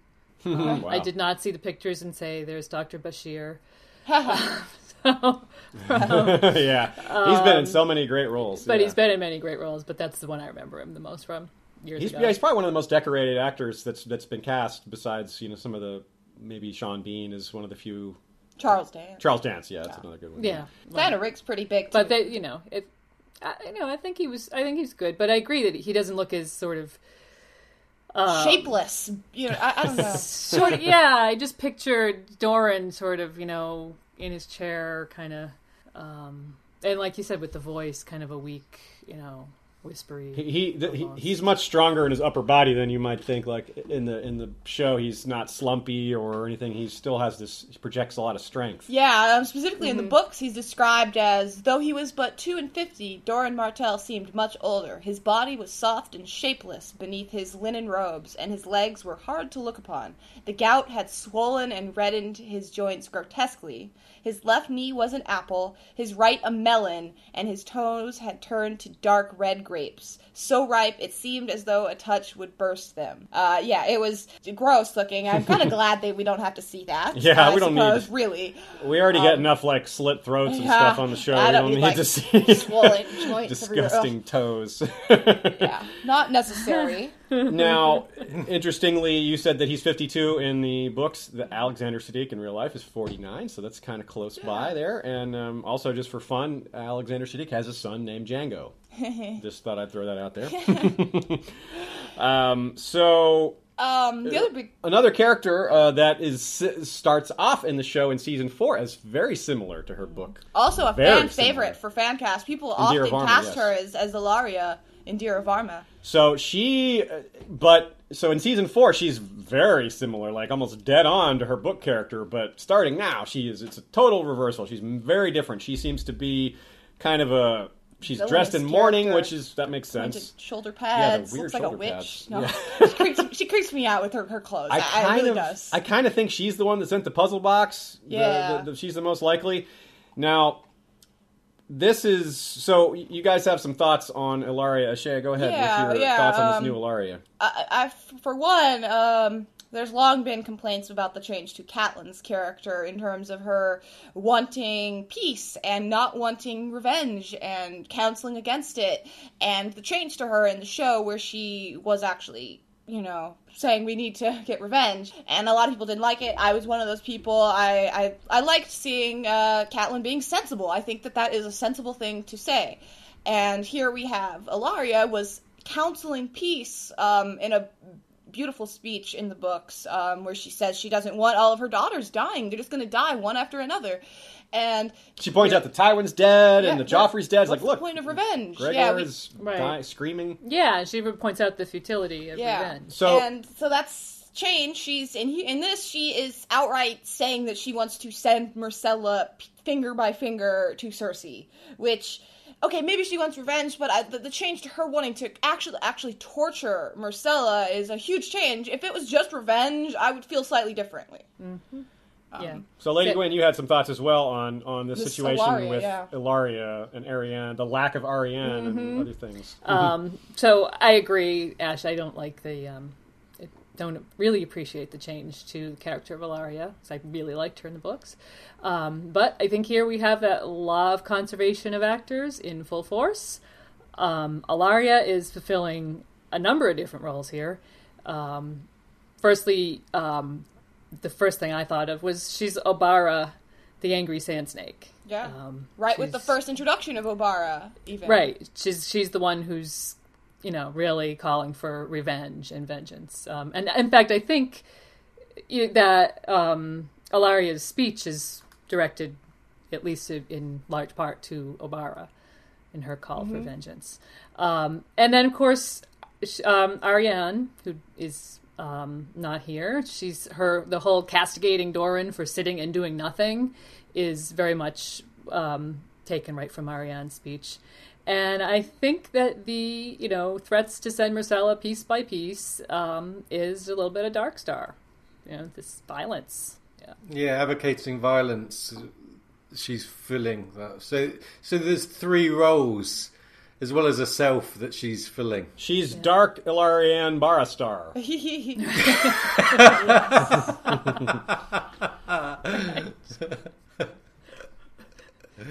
Is she of the night? Is she? of Well, the she was night? wearing all black, Right. so yeah. Yeah, it, it, yeah, that's true. She was wearing all black. I want her to say, "I'm wearing all black because I'm of the night." But, uh, Oh, if she says I'm of the night. that'd be Yeah, if great. she says that, we're like, oh, I'm gonna. But, uh, I will definitely do yeah. some SMHing there. it does make some sense to me that we, when we first see Obara and we see the Doran, we see Obara coming in to, to speak with Doran. Um, and I could see how they would think it was odd to start with Obara, this new character coming to see Doran and Areo, two new characters. They want to have Ellaria there. And so maybe that's part of why they had her advocating revenge. But I think that it would have been very easy to also have Obara and Ellaria there. Uh, but uh, we'll we'll see exactly um, what Nymeria, Tyene, and Obara's thoughts are. So far, my impression of them is that they're very similar. Right. other. They're all Yes. all with Ellaria. That seems like the, all four of them are very Mm-hmm. similar, and that bums me out a lot. It does because they're really So- differentiated in the books. Very. very Yes. good. Yeah. So there's a few other characters that we should take note of. We haven't seen the Sand Snakes yet, other than through trailers and, and Yeah. media stuff. But we'll, so we'll discuss them when they make their actual screen appearance and, and, and levy our judgments on them in all ways possible. but we do see two other characters who are new. One is new, and the other is sort of new. The Trystane hasn't been seen yet, and we didn't get a great look at him. Now Trystane is a all new character. You, you can't exactly compare him to Trystane in the books. They're so much younger. It's Yeah. it's just we where you know it seems like yeah he will have some a different part to play. I, am not sure if he's going to be duplicitous towards Myrcella or if he truly cares about her. Yeah, Um, that's a really interesting thing. Now, here's something that neither of us caught in, when Oh, yeah. watching it. That Lady Gwyn, you caught, and it, it's it. Sometimes it shows it pays to have the closed captioning on. Right. and here's why. Here's Lady why. Gwyn, tell us what's up with that. Uh, in that very first scene, you have uh, Ellaria looking down at Trystane and Myrcella, and they're talking, and you can hear like little a word here and a word there, and you hear Trystane say, "My future queen." And mm. I rewound it. I listened to it again, and I was, I was sure of it. And then when we were talking about it yesterday, we watched again with the closed captioning on, and sure enough, it's right there. Trystane says, "My future queen." So, So, and this is a good time to point out to remind people that from the show's perspective, in the first episode of the season, we've just had Cersei has just had this dream sequence with, or the memory sequence with Maggie the Frog. She's just been told that all three of her children were, will have golden crowns. So this to a show from a show perspective, that's just following right along with that. It's like this is here. We're, we're talking about Myrcella getting crowned, and how that probably won't end well for her. exactly. So, Lady Gwyn, you Yeah. have more more thoughts yeah, on that? Yeah, and so from the book's perspective, um, we know that, of course, it's Arianne who plots to crown Myrcella. Um, so without her, now um, it appears that Trystane is going to be sort of fulfilling half of the Arianne role with Ellaria, you know, taking some of that on. Um, Shall we say Tristarian? Tris- Tristarian is yes, yes, I'm on the- fire with these nicknames today. He's maybe the plotting and perhaps the seductive half of Harian. Who knows? That's right. Yeah. So we and we don't have we don't have Any of any a of, uh, we don't we, we don't have the same actress playing Myrcella. Oh, That's why yes. I said she's sort of new because we've we've seen Myrcella before, but we saw a different actress, so we get a good look at the new Myrcella, yeah. who is really pretty well cast. I, I was looks sad to just see. like young Cersei. Yeah, And, that's true. and both of their names are Nell, which I love pointing out. I just think that's such a funny coincidence. It's not a very common name. No, it's not. Uh, but uh, there is one little thing missing here. Uh, very minor, but a little Maester Caleotte. I I liked him. He's like a five foot tall Maester, bald as an egg, as they describe him. I, I don't know, and, and it makes sense for Doran to have his Maester there as well because he's so sick. That would have maybe hammered home how sick he was if he had a Maester there, like helping to take care of him. It's true. Right. And I'm glad you brought that up, actually, because even in the books, unlike pretty much every ruler we see, when it's time to talk, you know, to, to, to plot and talk intrigue, Doran doesn't have his maester present for any of that. Yeah, Doran He's, he talks about that stuff. keeps the it in the the- family. keeps it in the family, and Areo Hotah Yeah. nearby as our as our POV to hear it all. so that I thought that was interesting. There's most of the lords and ladies include the maester just kind of as a matter of fact. Oh, it's a matter of policy. Always have the maester to help you hmm. with your planning. That's what they're there for. Doran is much more cautious than that, and I think that's a very subtle thing about his character. Is he's because he's trying to do a lot of things that he doesn't want to have people find out about. So he doesn't even want to trust his maester. So that's an important important thing there. Okay, do we have anything more on Dorne? Are we ready to Um, move just- on? We have very little of Areo. Um, That's true. But he does suggest killing Ellaria, which is, you know, That's a bit of a departure. Yeah, he's bit he's, different. he's But- not he's not such a he, he's a guy in the books. He's more of a like I'll I'm ready to fight at any time and I'm going to win. He doesn't have any like I want to fight. yeah, yeah. He's never like I like. He doesn't seem to be a guy who likes violence or anything like that. But he just does what he needs to do. He's a good bodyguard, Yeah, not a bloodthirsty man. yeah. So we'll certainly have more, much more to say about Dorne in um, our future episodes. I'm, I'm right. curious if we'll see Dorne next week again, or if we'll skip a week and see them in episode four. Yeah, it's so as, as as Game of Thrones is. There's always so much to cover, so they can't always just touch on every plot line. Uh, every episode, we've Yeah. already seen this is six locations instead of four, as we said at the beginning of this episode, and there are still some locations that haven't been covered yet. The we'll get to that a little later. Yeah, But yeah, one area that's been in both episodes so far, we'll go to next, is the wall. There's been quite a lot of time spent there, and a lot of really fun things are happening, a lot of different things, and some things straight from the books as well. Starting off with Gilly, Shireen, and Sam. such a great scene. More Yeah. of Shireen teaching people to read. like I'm definitely championing Stannis now because his heir is Shireen, who's just teaching everyone to read. That's a great So- thing. The, the Shireen Literacy Project. Yes. The, al- also known as the SLP. Yeah. We have a couple of tidbits from history. We get Ostrich Stark, which is funny, and then all the humor dies when Selyse comes into the room Oh, and God. starts being a horrible, unloving, joyous, jo- sorry, joyless mother. Yeah, she is. She is awful. I think uh, worse than in the book. capital A, Yeah, as with you a- wrote I it. wrote it with a capital A. Awful. I just couldn't believe the way she was talking to her daughter. Ugh. Yeah, it's uh, terrible, but a little in a little bit of a way, she was talking to us readers because she says, "You don't know what people will do. All your books, and you still don't know." Right. Exactly Right. where we are. None Yeah. of us knows what's going to happen in the show, uh, with spite all of our books. Maybe that's why I hated her so much. so many of our books.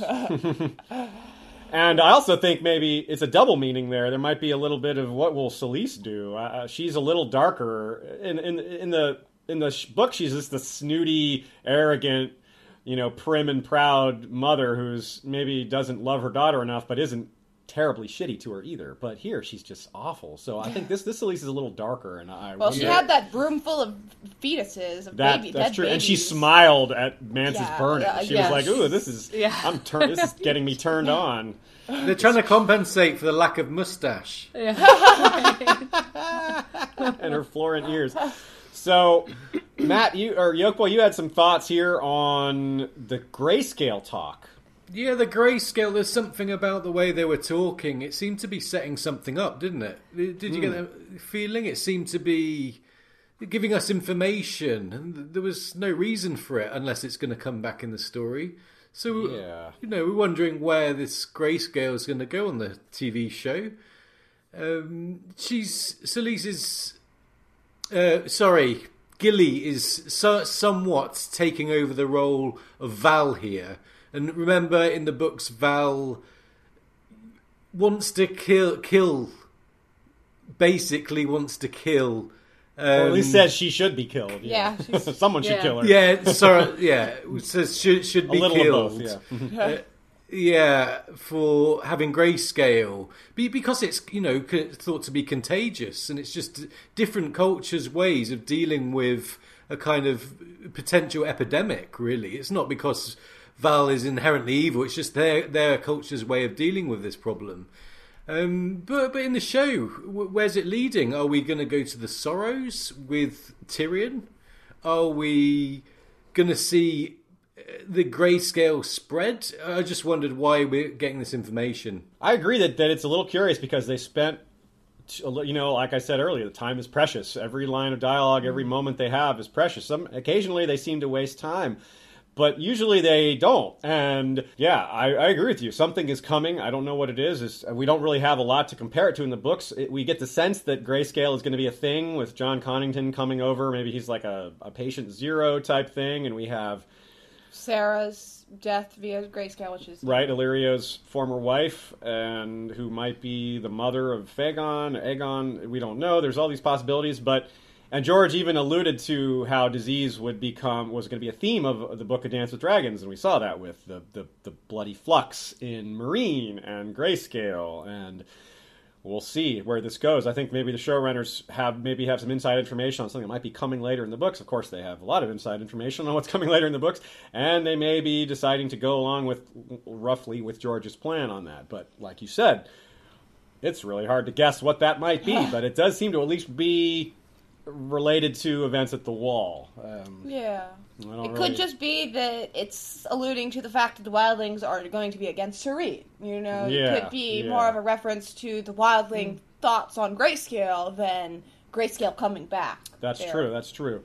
Uh, it could be a way to show the division between the cultures and to show that the, the, cultural divides that exist. Because of, as we know, Jon is going to push for unification of wild, assuming it goes at all like the books, wild, unification between the wildlings and the Night's Watch, and that's not going to go so well for a lot of people. Aren't going to like that. Uh, we can assume that just like in the books, a lot of people are not going to want to go along with that plan, and Jon maybe won't won't handle it very well. He kind of makes some mistakes in the books as far as how he tries to sell this plan to his underlings. He kind of forces it on them rather than selling it to them as how important it is. Yeah. And I also think he was a little wrong on some of those things in the books. I mean, he's, he he sells the plan as, "Hey, look, if all these wildlings are killed, they're going to come attack us as whites." Well, you have the wall, man. What are they going to do? They can't climb that. uh, so I don't know that it was the best argument to make. I think Jon is has isn't wrong altogether, but that wasn't the best selling point. So, well, it's very interesting. Now, Yolkboy, you mentioned the, sh- the the sorrows as a possibility. I, I considered that if that does appear, maybe that's how we'll lose Varys. I fingers crossed that we don't lose Varys, but Oh. if that's part of their journey, that could be maybe what happens. Maybe Varys gets grayscale, like like Jon Connington. Uh, Yeah, I don't know. that's right. With no Jon Connington, maybe that's how they weave that, That would in. be Right. that would. Yes. I, I hadn't. Now, now we're paranoid for grayscale and for like half the cast dying. This episode. This May- we're, we're, we're, Maybe Brienne's going to get grayscale. we're, we're gonna. This is is this. Are we are we doing this to you guys, all you listeners out there? Are we really making you scared for the rest of the season? We're just like, playing all these like horrible suggestions, like oh, this is your All these favorite. people are All your favorite characters are gonna get maimed, get They're gonna die grayscale, and then die. yeah, as, my, as I said last episode, get burned by dragons. yeah. Let's not forget burning. Yeah. so there's some other great things that are going on at the north here. After we we move past this scene in the library, we go to Jon and Stannis, and we are presented with something that a lot of us didn't expect to see in the show, but we get it, and that is, of course, Lyanna Mormont's letter. Yeah. Shay, you're already. You can we can see how excited you are when you yeah, tell us about this. I was definitely real excited, especially because we actually get to see the little note with the little bear stamp on Yeah, it. a little. Yeah, I, lo- I love those little tiny world building details that you know that people had to take the time to write that out in the calligraphy and stamp mm-hmm. it, and someone has like a little bear stamp, perhaps that they took that. I just love thinking about that sort of thing. Yeah, and you know that that, that little image from that screenshot from the show of, of that letter is uh, been appearing all over social media with people Yeah. changing the text and Oh. people quoting it and doing all these sorts of things. Yeah, it just it immediately became like I haven't seen an that. icon. Yeah, I haven't been online last few days. We had an internet outage and everything, and Yeah, that's true. The uh, storm god. I'll have to good. look for some memes about that. So, Yolkboy, you had some thoughts on where this is going with the fact that when Stannis points, uh, Stannis realizes he Jon points out to Stannis that hey, the wildlings aren't going to follow you no matter what you do. You burn their leader.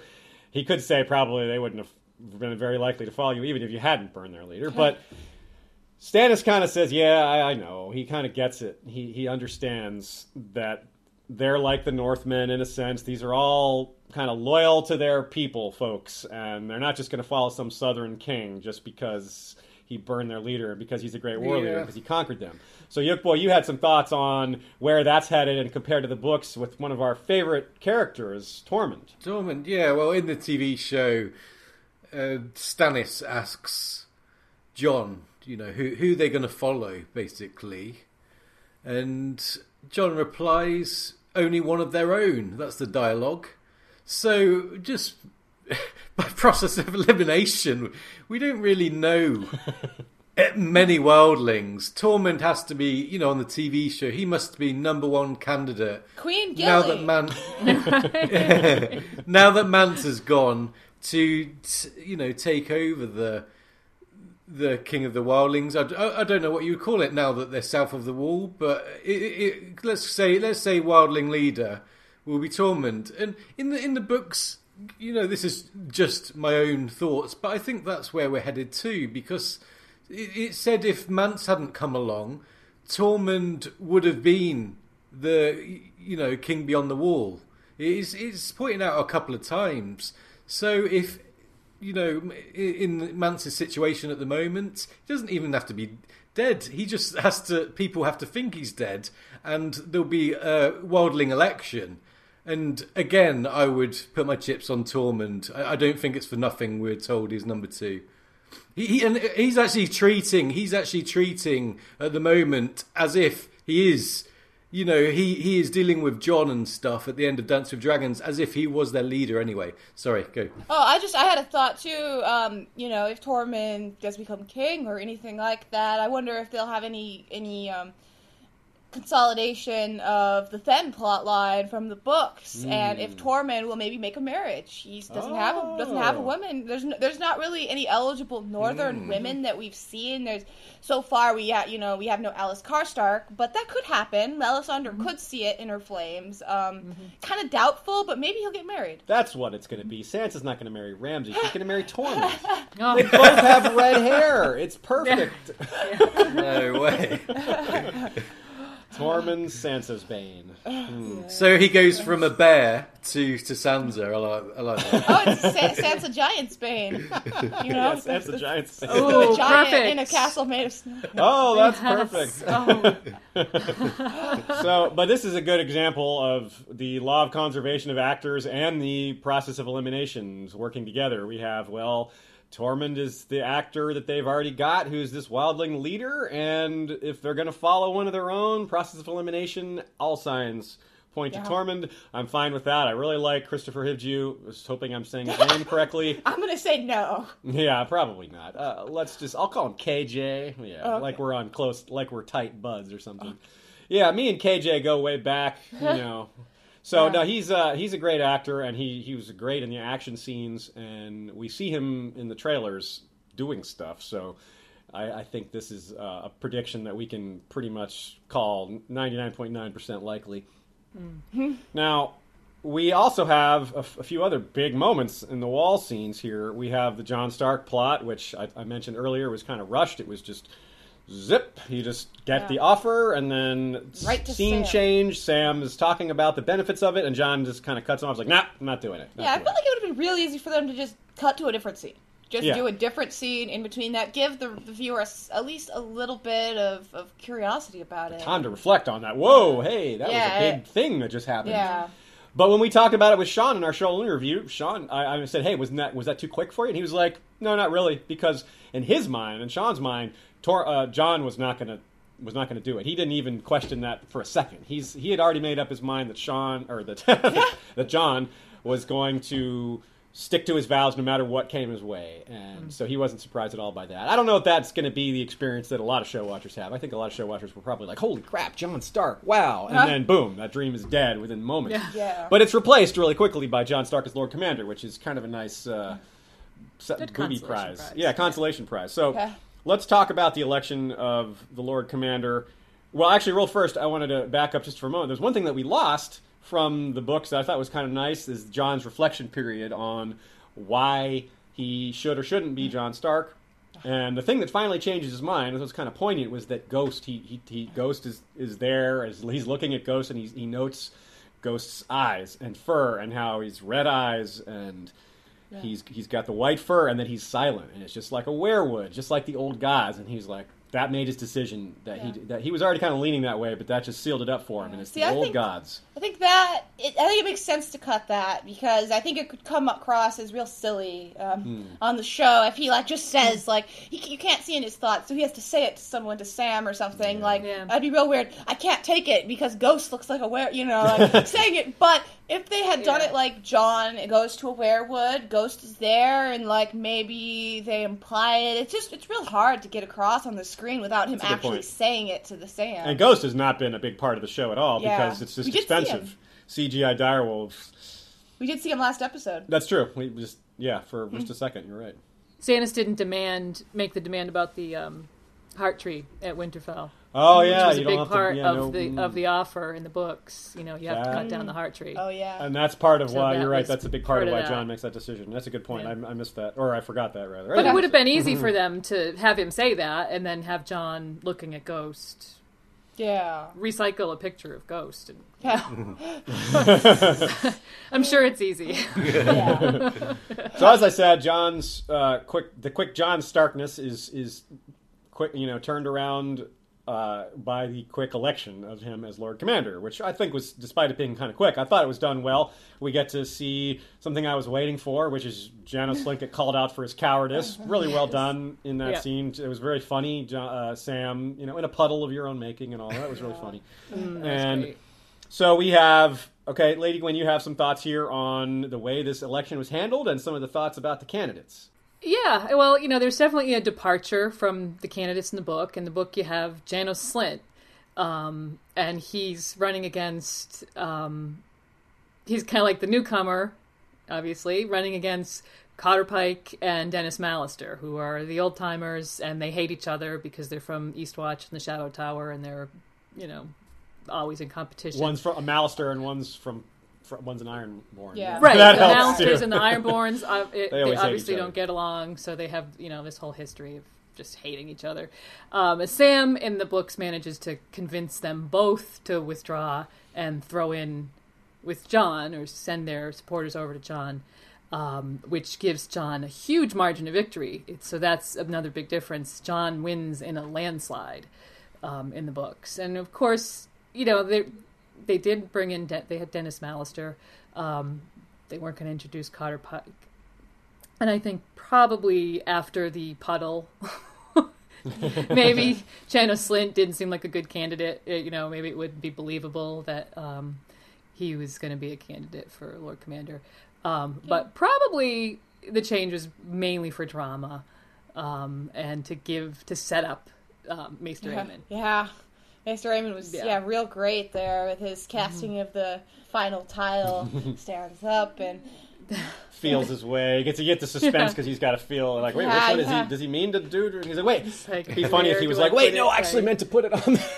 like, I was trying to vote for Denys Mallister. But yeah, it makes a lot of sense for the, the vote to be much closer for drama as well, like you said. But also, just Alliser is just a better opponent. Like he's proved himself. He was in Hmm. charge at the wall. It, it makes sense to change it to me. And he had a good speech too. Alliser's Yeah. speech, he wasn't like he made good points. Slynt was just trying to be a propagandist and, and throw shade on Jon and Sam, where Thorne made legitimate points. Like, look, Jon was cozy with the wildlings. Jon might have only come back to us because of the way circumstances worked out. Sure, he fought well because he said that's the first thing he says. He said, "I won't argue with any of that. He won't. I won't deny that Jon fought well. That he does these things." So I thought it was really well done, and I'm glad that they didn't turn him into some sort of caricature of you know just a guy who's just hmm. saying the worst things he hmm. can say and, and telling lies and all that. So I really thought the scene was well done. It was like you said, like we've all pointed out the differences here, but just because it's different doesn't mean it isn't good. So in this, the show and the books both did a good job in their own ways, and I appreciate both both of these things. So now, uh, Lady Gwyn, you had some other thoughts on on the scene and some other comparisons, some maybe some comparisons that people wouldn't expect. Um, well, first of all, and I have to give credit, this is not my thought, although I loved it. Um, a Redditor who called that um, Maester Aemon casting that final tie-breaking vote the Dumbledore moment of the scene. Of course, referring to Dumbledore always making sure Hogwarts won the House Cup. Um, but on a more serious note, I think you know you were talking about Alliser Thorne, and he does make he has a good speech there. He gives Jon credit. Um, but I think his wildling focus, where he's you know sort of saying to Jon, you know, you you love the wildlings, you you made love to the wildlings, um, really shows that he doesn't understand who the real enemy is, um, which is similar to the books. Um, the real enemy, of course, being the White Walkers, um, and Jon is probably going to face the same problem, convincing people on the show um, to look at the big picture and just forget about the fact that he's bringing wildlings south of the wall. He, there's something much worse out there. One one particular thing that I'm worried about, and there aren't a lot of characters that have been carried over from the books that are s- set besides Thorne and Slynt are set to oppose Jon on his quest to bring the wildlings Or to feel regret Right. about doing it. Right, that's true. There's not a lot. There's there aren't people that we feel sorry for except mm-hmm. young Ollie. Ollie has been very supportive of Jon. Oh yeah, that's true. I, I doubt Dolorous Edd would do anything like that. But Ollie, yes. But Ollie, I'm very worried that Ollie will be one of those to turn on Jon because Ollie has as much reason to hate the mm-hmm. wildlings as anyone. He, he he saw his father killed by Ygritte, and his mother, I guess, was killed off screen also by wildlings. So, and this is basically childhood trauma we're talking about. His, his, his parents, like this is the story. This is the stuff of, of movies where you know, a child is his ki- children or his parents are killed by these barbarians, and he you know grows up and becomes you know goes Right. to get revenge. So we're not going to see that whole arc, but we will. We could see something like that where we see. You know, th- this wedge driven between him and Jon, where Jon is trying to bring the wildlings in, and uh, this young boy, he's he's maybe not going to have the perspective to accept such a thing, and that could set up some major conflict Yeah. Yeah. and tragedy. And I could see him feeling real bad about doing so, um, about about being party to Jon's uh, the attack on Jon. Yeah, um, assuming that's coming, which I do expect. I mm-hmm. think that would probably happen in either episode nine or ten, just just, Yeah. just as a guess. Totally Right. don't know for sure. But yeah, it does seem like that's a reasonable way for the season to end. One of the major events at the end of the season, Jon getting stabbed, and mm-hmm. Ollie could be one of those that stabs him. Ooh, that would be so probably sad. makes sense because yeah, because there aren't that many characters that are differentiated that you could see being part of it and making sense. What about right. what do we see happening with Thorne? Shay, you, you said that you actually kind of maybe felt a little bad. Yeah, for I did feel a little bad for him, and and it's yeah, it's hard to say what I think Thorne's going to do. Is Thorne going to be on the side of Jon's wrong? We need to depose Jon. We need, uh, will, will Thorne want to kill him? I, I, I hmm. don't feel like. Will he be sent off in a mission like he is in yeah, the books? yeah, sent don't- off on a mission. I, I, I'm not sure. I, I don't, I don't think that this hmm. Thorne would be party to the like, um, this kind of anarchic thing that they're doing to to overthrow him. I, that's just not the impression I get from this Thorne. yeah, So I like hmm. the idea that he's he'll just be sent off. And hopefully we still get Slynt getting executed. Yeah. Hopefully, we still get his head chopped off. And then Sean will be like, mm-hmm. "Oh, I called it. Yeah, but so I'll tell you this. All right, D and D, we'll make a trade. We'll let you have Ollie and Jon becoming enemies, and him helping to stab Jon if you give us Edd fetch me a block. Uh-huh. Deal? Deal. All right. So let's move on to the final location. We'll start near on the way on the road to Volantis slash Meereen with Tyrion and Varys in a very short scene. It's kind of funny. It's kind of sad. It's a little similar, but only on the surface, to the Illyrio Tyrion chapters in the in the books, which there's basically two of. I, well, there's more than two of, but there's two where they spend this whole time on the road, which is the focus of it. And but most of the stuff that that's discussed in those book chapters is already kind of covered with by Varys and, and Tyrion's first meeting of bringing up Daenerys and the ruler with the right bloodlines and all that stuff. So, Lady Gwyn, you had some thoughts on Illyrio and Tyrion together and their their screen chemistry and stuff like that. Yeah, I mean, um, I love to see Varys and, and Tyrion together on the screen, and some of the best um, sort of dialogue that's brought in just for the show, made up dialogue, if you will, um, is between those two. So you know they have great chemistry. Um, they have good scenes together. So in spite of the divergence, I thought this was great. I would actually much rather see Tyrion and Varys verbally sparring in a box than Tyrion and Illyrio eating and drinking their way across the flatlands in a box. It's just much much more entertaining for me. So, um, and that's assuming you know this trip is replacing the trip of uh, Illyrio and Tyrion. They go by wagon up to um, meet the boat, and then the, by boat down to Volantis. So. You know, we're not going to see any boat trip, presumably. Yeah, I, I particularly liked the speech about Varys' speech about how they they telling Tyrion, "Hey, look, no one's ever going to follow us. They find us repulsive." it was very much echoes of Tyrion telling Jon Snow, "Hey, look, you're a bastard. Be a bastard. Live it. Earn it. You know, wear it as your armor. Just accept who you are." This is kind of the same thing. Yeah. Varys is saying, "Hey, man, this is what you are." You're, but you know, you no one's going to follow you. They find you repulsive, but you're still a man of talent. Mm-hmm. You still can make things happen. You still have the ability to shape world events. So stop drinking yourself to death. Stop feeling sorry for yourself, and snap out of it before I, because soon I might die, and you will be without me. Oh, Please no. no. yeah. And then, of course, that scene ends with the great segue from Tyrion asking if Cersei is going to kill them all, the dwarves, we and it cuts right to King's Landing. we get the the dwarf head, head, yeah. Which we talked about.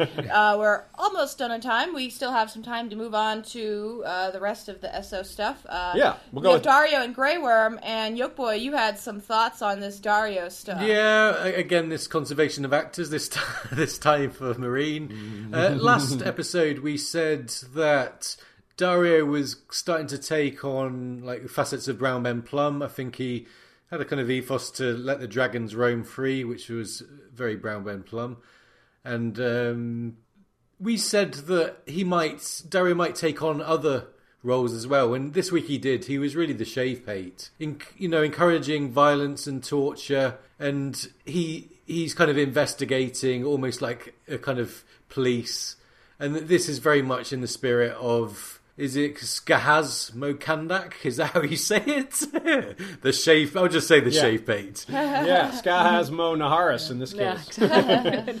Daario Mokandak. Yes, so that, that's it. I, I think we'll see Daario taking on a, a few more kind of roles, and yeah, it was interesting seeing him kind of almost sparring with Grey Worm, and they're, they're still in competition. It's like I Yeah. think it was last season where they were balancing a knife on their hands. Was it? Or overnight or something? Yeah, something ridiculous? really ridiculous. Yeah, Holding up Yeah, the whole I, I, I think this is an extension. yeah, it was a bit silly. That was a little too far. But this one makes more sense. But this makes more sense. This was more reasonable, This and it, it parallels sense. the books a bit. We Daario. It's not. I don't think it's Daario that points this out in the books. I think it might even be Grey Worm himself that that points to how the Unsullied are maybe not ideally suited for this. Barristan and others realize it as well. So it's a good speech. Daario points out, and he, and he brings up something that the books don't bring up. He doesn't. They talk about why the Unsullied aren't equipped to be police type detective types, and but he does in the books there's no mention of this how fear is important to understanding the mind of a criminal and understanding how normal human beings operate. Now that was really well done. The the, the speech, the stabbing the wall is a little cheesy, but you know, it still proved the point really well, and it and it was a great speech. I like that point that he makes and showing that the psychology of these soldiers is not appropriate for being able to think like these skulking you know Sons of the Harpy types. It just doesn't work. So that was really well done. Was it you I was talking to or Sean? I forget. Someone made a joke. I, I can't remember who who on earth it was. Someone made the joke that it would have been so hilarious if Daario had stabbed in. It's the wrong guy. Wrong, It's just like a wrong. neighbor. Yeah, neighbor. Like he just missed it by a little wall. But, uh, Yeah, that's a, that's a pretty good stab there, Daario. yeah, right. Yeah, it's really. I don't know how he knew to get it so perfectly. Like, you think you just get him on the arm or Yeah, something? Yeah, he got him in the knee. It was really well done. He's like, I can't even run away. anymore." Uh-huh. but so let's let's move on to the, the council scene here. We have she Daenerys is kind of stumbling around. She's she's not really she's uncomfortable the whole time. She she doesn't seem confident. A lot of times she in the first episode she had a lot of confidence. This episode she just she seems lost. And I don't mean like the actress like Emilia Clarke isn't is lost. I mean, she's acting lost, which is how she's supposed to act because this is a very confusing situation. She's, a, to be frank, she's a bit in over her head. She doesn't know how to handle this, and frankly, neither do any of her advisors. Mossador gives her some decent advice because he understands the population well, but Dany and him don't necessarily see eye to eye on how things work, and I think they're both kind of wrong. Uh, they're they're both wrong for different reasons. So. We also have Barristan bringing up the Mad King, which was interesting. I thought that was cool. And Dany, to her credit, she listens, uh, and it gives her it, it, it gives Barristan a bit of an in to convince her because Dany is is very big on responsibility and owning up to things. And she, when when Barristan pr- confronts her with the possibility that she's just barely doing things like her father in a way that weren't good, it really hits home, and she kind of changes her tune a little bit. But with this whole situation with Mossador, uh, Lady Gwyn, you had some thoughts on that about how the law works and how Dany was enforcing it. Well, you know, I just think she says to Mossador, he's pleading his case to her, and she says to him, "The law is the law," because he implies that she is now the law. It used to be the masters, and now, you know, he's saying you're the law, and she says, "No, the law is the law." And I think, you know, she's really misjudging the culture because it's probably not clear to the former slaves what that means. You know, they're they've not lived in a society where the rule of law is the norm. They've lived in under the masters, and the masters' word is the norm. So Yeah, to them it's just some ideal. They've heard of it. It sounds cool, but they don't know how they never lived with it. yeah, so you know, so it. how does that? How is that put into practice? I don't think Mossador understands what she means by that, nor should he be expected to. And you're right, Dany doesn't necessarily fully understand it either. She doesn't. Right. I mean, she's just rolled up and you know started. You know, she conquered, and now she's trying to rule. Um, so I think it's a misjudgment on her part, and you know, I just I thought back to Stannis in the scene at the wall saying, you know, people, um, people have to fear you a little bit, and Davos waving his fingers, you know, justice, you know. Um, so Dany sort of misses a little bit um, how this is supposed to work. It just was weird to me that she did that. She's all about giving this guy giving trials, and she doesn't give Mossador a trial. Like, yeah, he he admitted it, but you can still give him a trial to figure out his sentence. He, you instead of killing him, you could have chopped off his hand, his fingers. Maybe you just Right. make a lifelong enemy. But I feel like there should have been some sort of public trial to try to teach these people rather than just killing him in front of everyone, no trial. Exactly what she said she didn't want to do. I, I Some sort of compromise would have been better, probably. Yeah. Yeah. Yeah. Now she's right back to the masters. Yeah. She's just, you know, arbitrarily, well, in the eyes of the slave, she's arbitrarily mm-hmm. killing them. So, Yolkboy, you had some, some major thoughts on how this relates to the books, and even though there's a lot of differences, the essence is similar. Yeah, yeah, you're right. The the essence in the books, this Meereenese storyline with the political complexities is really quite vast. It takes quite a bit of studying to kind of unravel it and see the, the pieces are all, interlinked. And what they've done is it brought in in effect, uh, captured the essence in a single episode of the kind of class struggle and the political problems. And so I think they've done that very well. They really had to cut cut through this thick Meereenese storyline.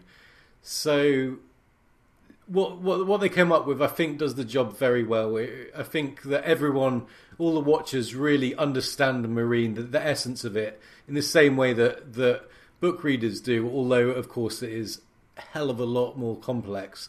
One storyline I just wanted to point out that was missing was um, just for the heck of it, it was Xaro Xhoan Daxos who was in the show put in a vault. So I think we can uh, assume that he didn't get out of that vault unless they, he had. it was Valyrian key.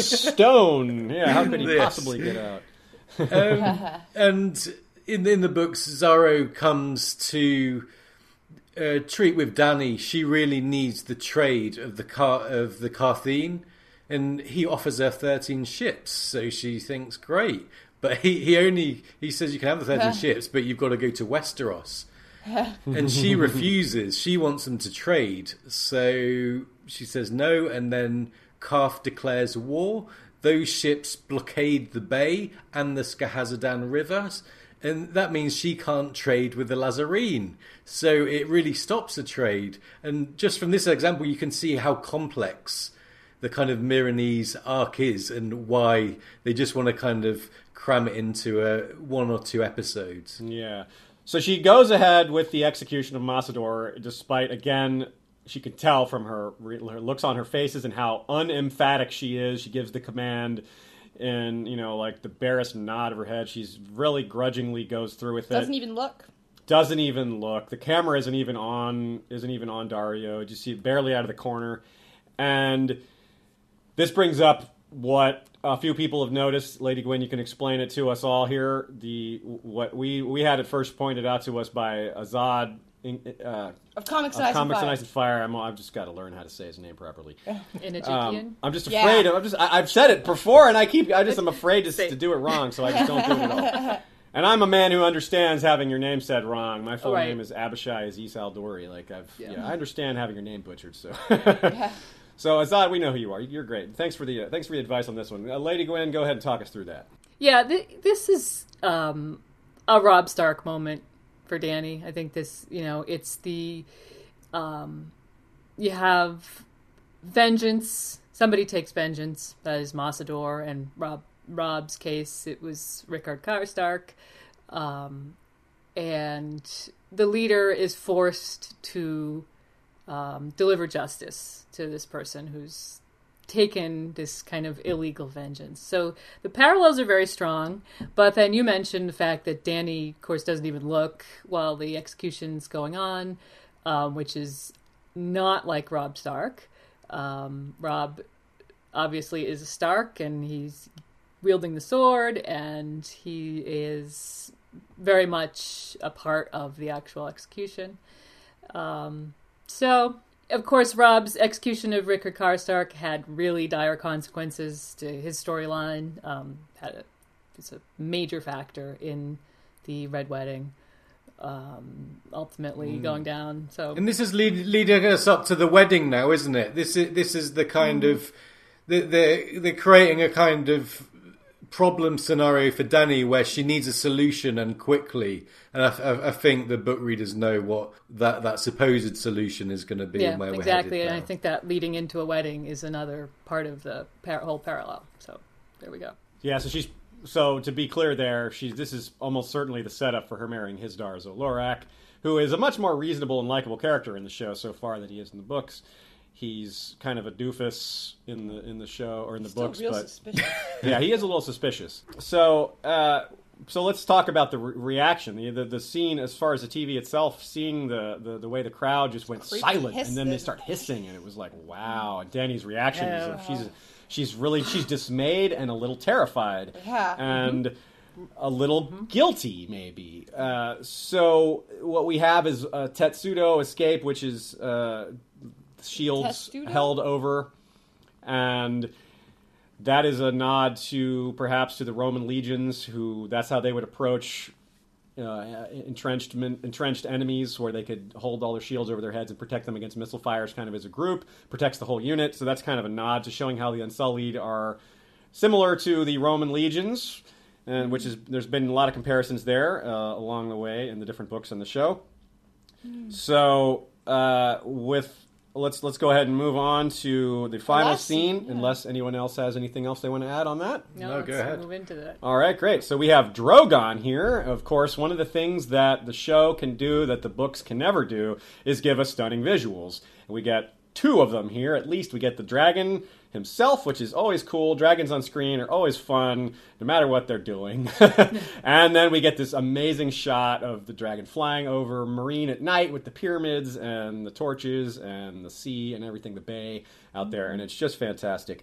So, what Yolkboy, you have some thoughts on some kind of uh, between the lines sort of interpretation? There's some, there's a little bit of a Yeah, I was thinking about the kind of meaning of those last scenes, and what I thought is Drogon really represents freedom and escapism here.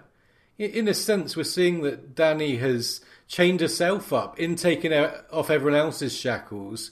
She's now got these kind of massive children, and they're creating all these, you know, there's huge problems, whether they're uh, her own making or not and she is under the cosh. But there's Drogon flying around free, and she she's watching him, thinking, "Wow, you know, wow." And you, I just wonder if Dany's watching him, thinking, "I wish I could fly away like him," or maybe I wish I could be on the back of him. So I think with that scene, yes, it's it's kind of freedom and escapism, and really that's setting us up very nicely for her dragon riding scene, which we presume is going to come later in the series. Yeah, I would I would guess that as well. And it's important to point out that Targaryens or people in general, as far as we know in history, you only bond with one dragon, and she seems to be that bond with Drogon seems to be starting. Meanwhile, Viserion and Rhaegal are still quite wild. Now, in the books, they are set free by the failure, the failed commando mission of, of Quentyn and his friends, along with the Windblown do we think the same thing is going to happen? Obviously, it's not going to be a Quentyn. There's no wind blown, but the dragons being free that could happen a number of different Yeah, ways. Yeah, it's true. There's just there's just no characters to set it up except for Tyrion coming next season. Like something to do with that. There's just what, no other characters have uh, around Daenerys have expressed an interest in that. Yeah, I like, wondered if Hizdahr maybe- hasn't. Yeah, I wondered if maybe the Sons of the Harpy might do it somehow. Maybe by accident they may go in there to try to kill the dragons, and it may set them free. Mm-hmm. Daario is a possibility. I don't know why he would do that, but it could happen. You know. Yeah. and- I, I, li- I like the idea you just said. Sorry, I, I like uh, I like the idea that they they try and kill the dragons and they mess it up. They botch it and set them free. I think that would be the most in the kind of in the spirit of the Quentyn thing. Actually, you know, in a weird, in a roundabout way. yeah. It reminded me a lot of the storming of the Dragon Pit. Oh, nice from comparison. history, I hadn't yeah. thought of that. Yeah. They- Oh, Except that I expect the dragons to get out this year. Yeah, time. that was uh, very successful. Okay, so that is all uh, we have for today. Thanks everyone for tuning in. Um, we'll run through a few a few things here real quick. You can always support the show through Amazon.com by going to historyofwesteros.com and clicking on the links to the on the right side there in the sidebar. There's uh, other links besides just Amazon. Every single link on that sidebar is a way for you to purchase something you might have wanted to purchase anyway without it costing you any additional money and helping us out just a little bit. We do get a small amount from those things. Thanks to our Patreon supporters, our Hand of the King, Lord Cash Craig, aka Vaxis on the History of Westeros forums. Our Warden of the North is Lord Parker, the Bastard of Starkville. Our warden, our other borders are undefended. South, East, and West are currently open positions. Mm. Our small council is full and staffed with amazing members. We have Master of Coin, Lord Robert Jacobs. Master of Whispers, Lord James the Scholar. Grand Maester Itai wears the jeweled chain of many shiny metals and mm-hmm. jewels. Our Master of Laws is Rosie the Clever. Our Master of Ships is Lord James Tuttle. Our History of, Ni- of Westeros Night's Watch Lord Commander is Lord Commander George the Golden. Our Kingsguard is commanded by Lord Commander Shepard. We are also supported by Lady Darlas of Castle Knocky and Lord Nathan of the Fire Fort. that one always is funny, huh? Yeah, it always is every time. So we have a few things to look forward to in the previews. We haven't seen. We, Um, we're, we're going to yeah. see Bolton's and Theon. Maybe we have Sansa crying about you know something. Was So that was that all that was in the preview? I didn't even. I don't even remember. there's a few other it. things that I didn't mention, but some of that we don't have time to go through them all. There's some things that maybe are better left unspoken at this point. Yeah, we'll be able to talk about it next week. Certainly. Uh, so send in your comments, criticisms, suggestions. Of, as as always, there are so many things happening in the show, so many things happening in the book, and so many things that are paralleled or not paralleled that it is impossible to catch them all. We rely on you to help us catch our mistakes and to fill in those gaps and cracks. To it sure is easier to catch them all when we have two great guests, of Yes, course, like Lady thanks. Gwyn and Yolkboy. that's right. Thank you guys very much for appearing on our show, and we will have you all back next week and the week after, and and hopefully the rest of the season. I know we won't be able to have you Brilliant. We won't be able to have you every week, Lady Gwyn. I know you're a little too busy, but I think Yolkboy, you said you'd probably better make the rest of the season just about every episode. So I'm up for it. I'm up. For, I love it. I love History of Westeros. Why, why? Why would I say no? I say yes. All right, so everybody, uh, check out RadioWesteros.com in the intervening moments or Yes. intervening days If between here and the next episode. If you're on YouTube, you'll see the link in the description, as it was for the previous episode. It's really easy to remember, though. And of course, check out our recent History of Westeros episodes on topics like Septon Barth and the Blackfire Rebellions, which is ongoing, or our uh, even longer ongoing intermittent series on religions and magic, which includes The Night's King as our most recent installment on that. So make sure to check those out. Leave us feedback, comments, questions, and make sure to check us out on Facebook and Twitter and all those great social media outlets that we occasionally post fun and or interesting and or unusual or funny things. So, until next time, I'm Aziz I'm Ashaya. and Valar Morghulis.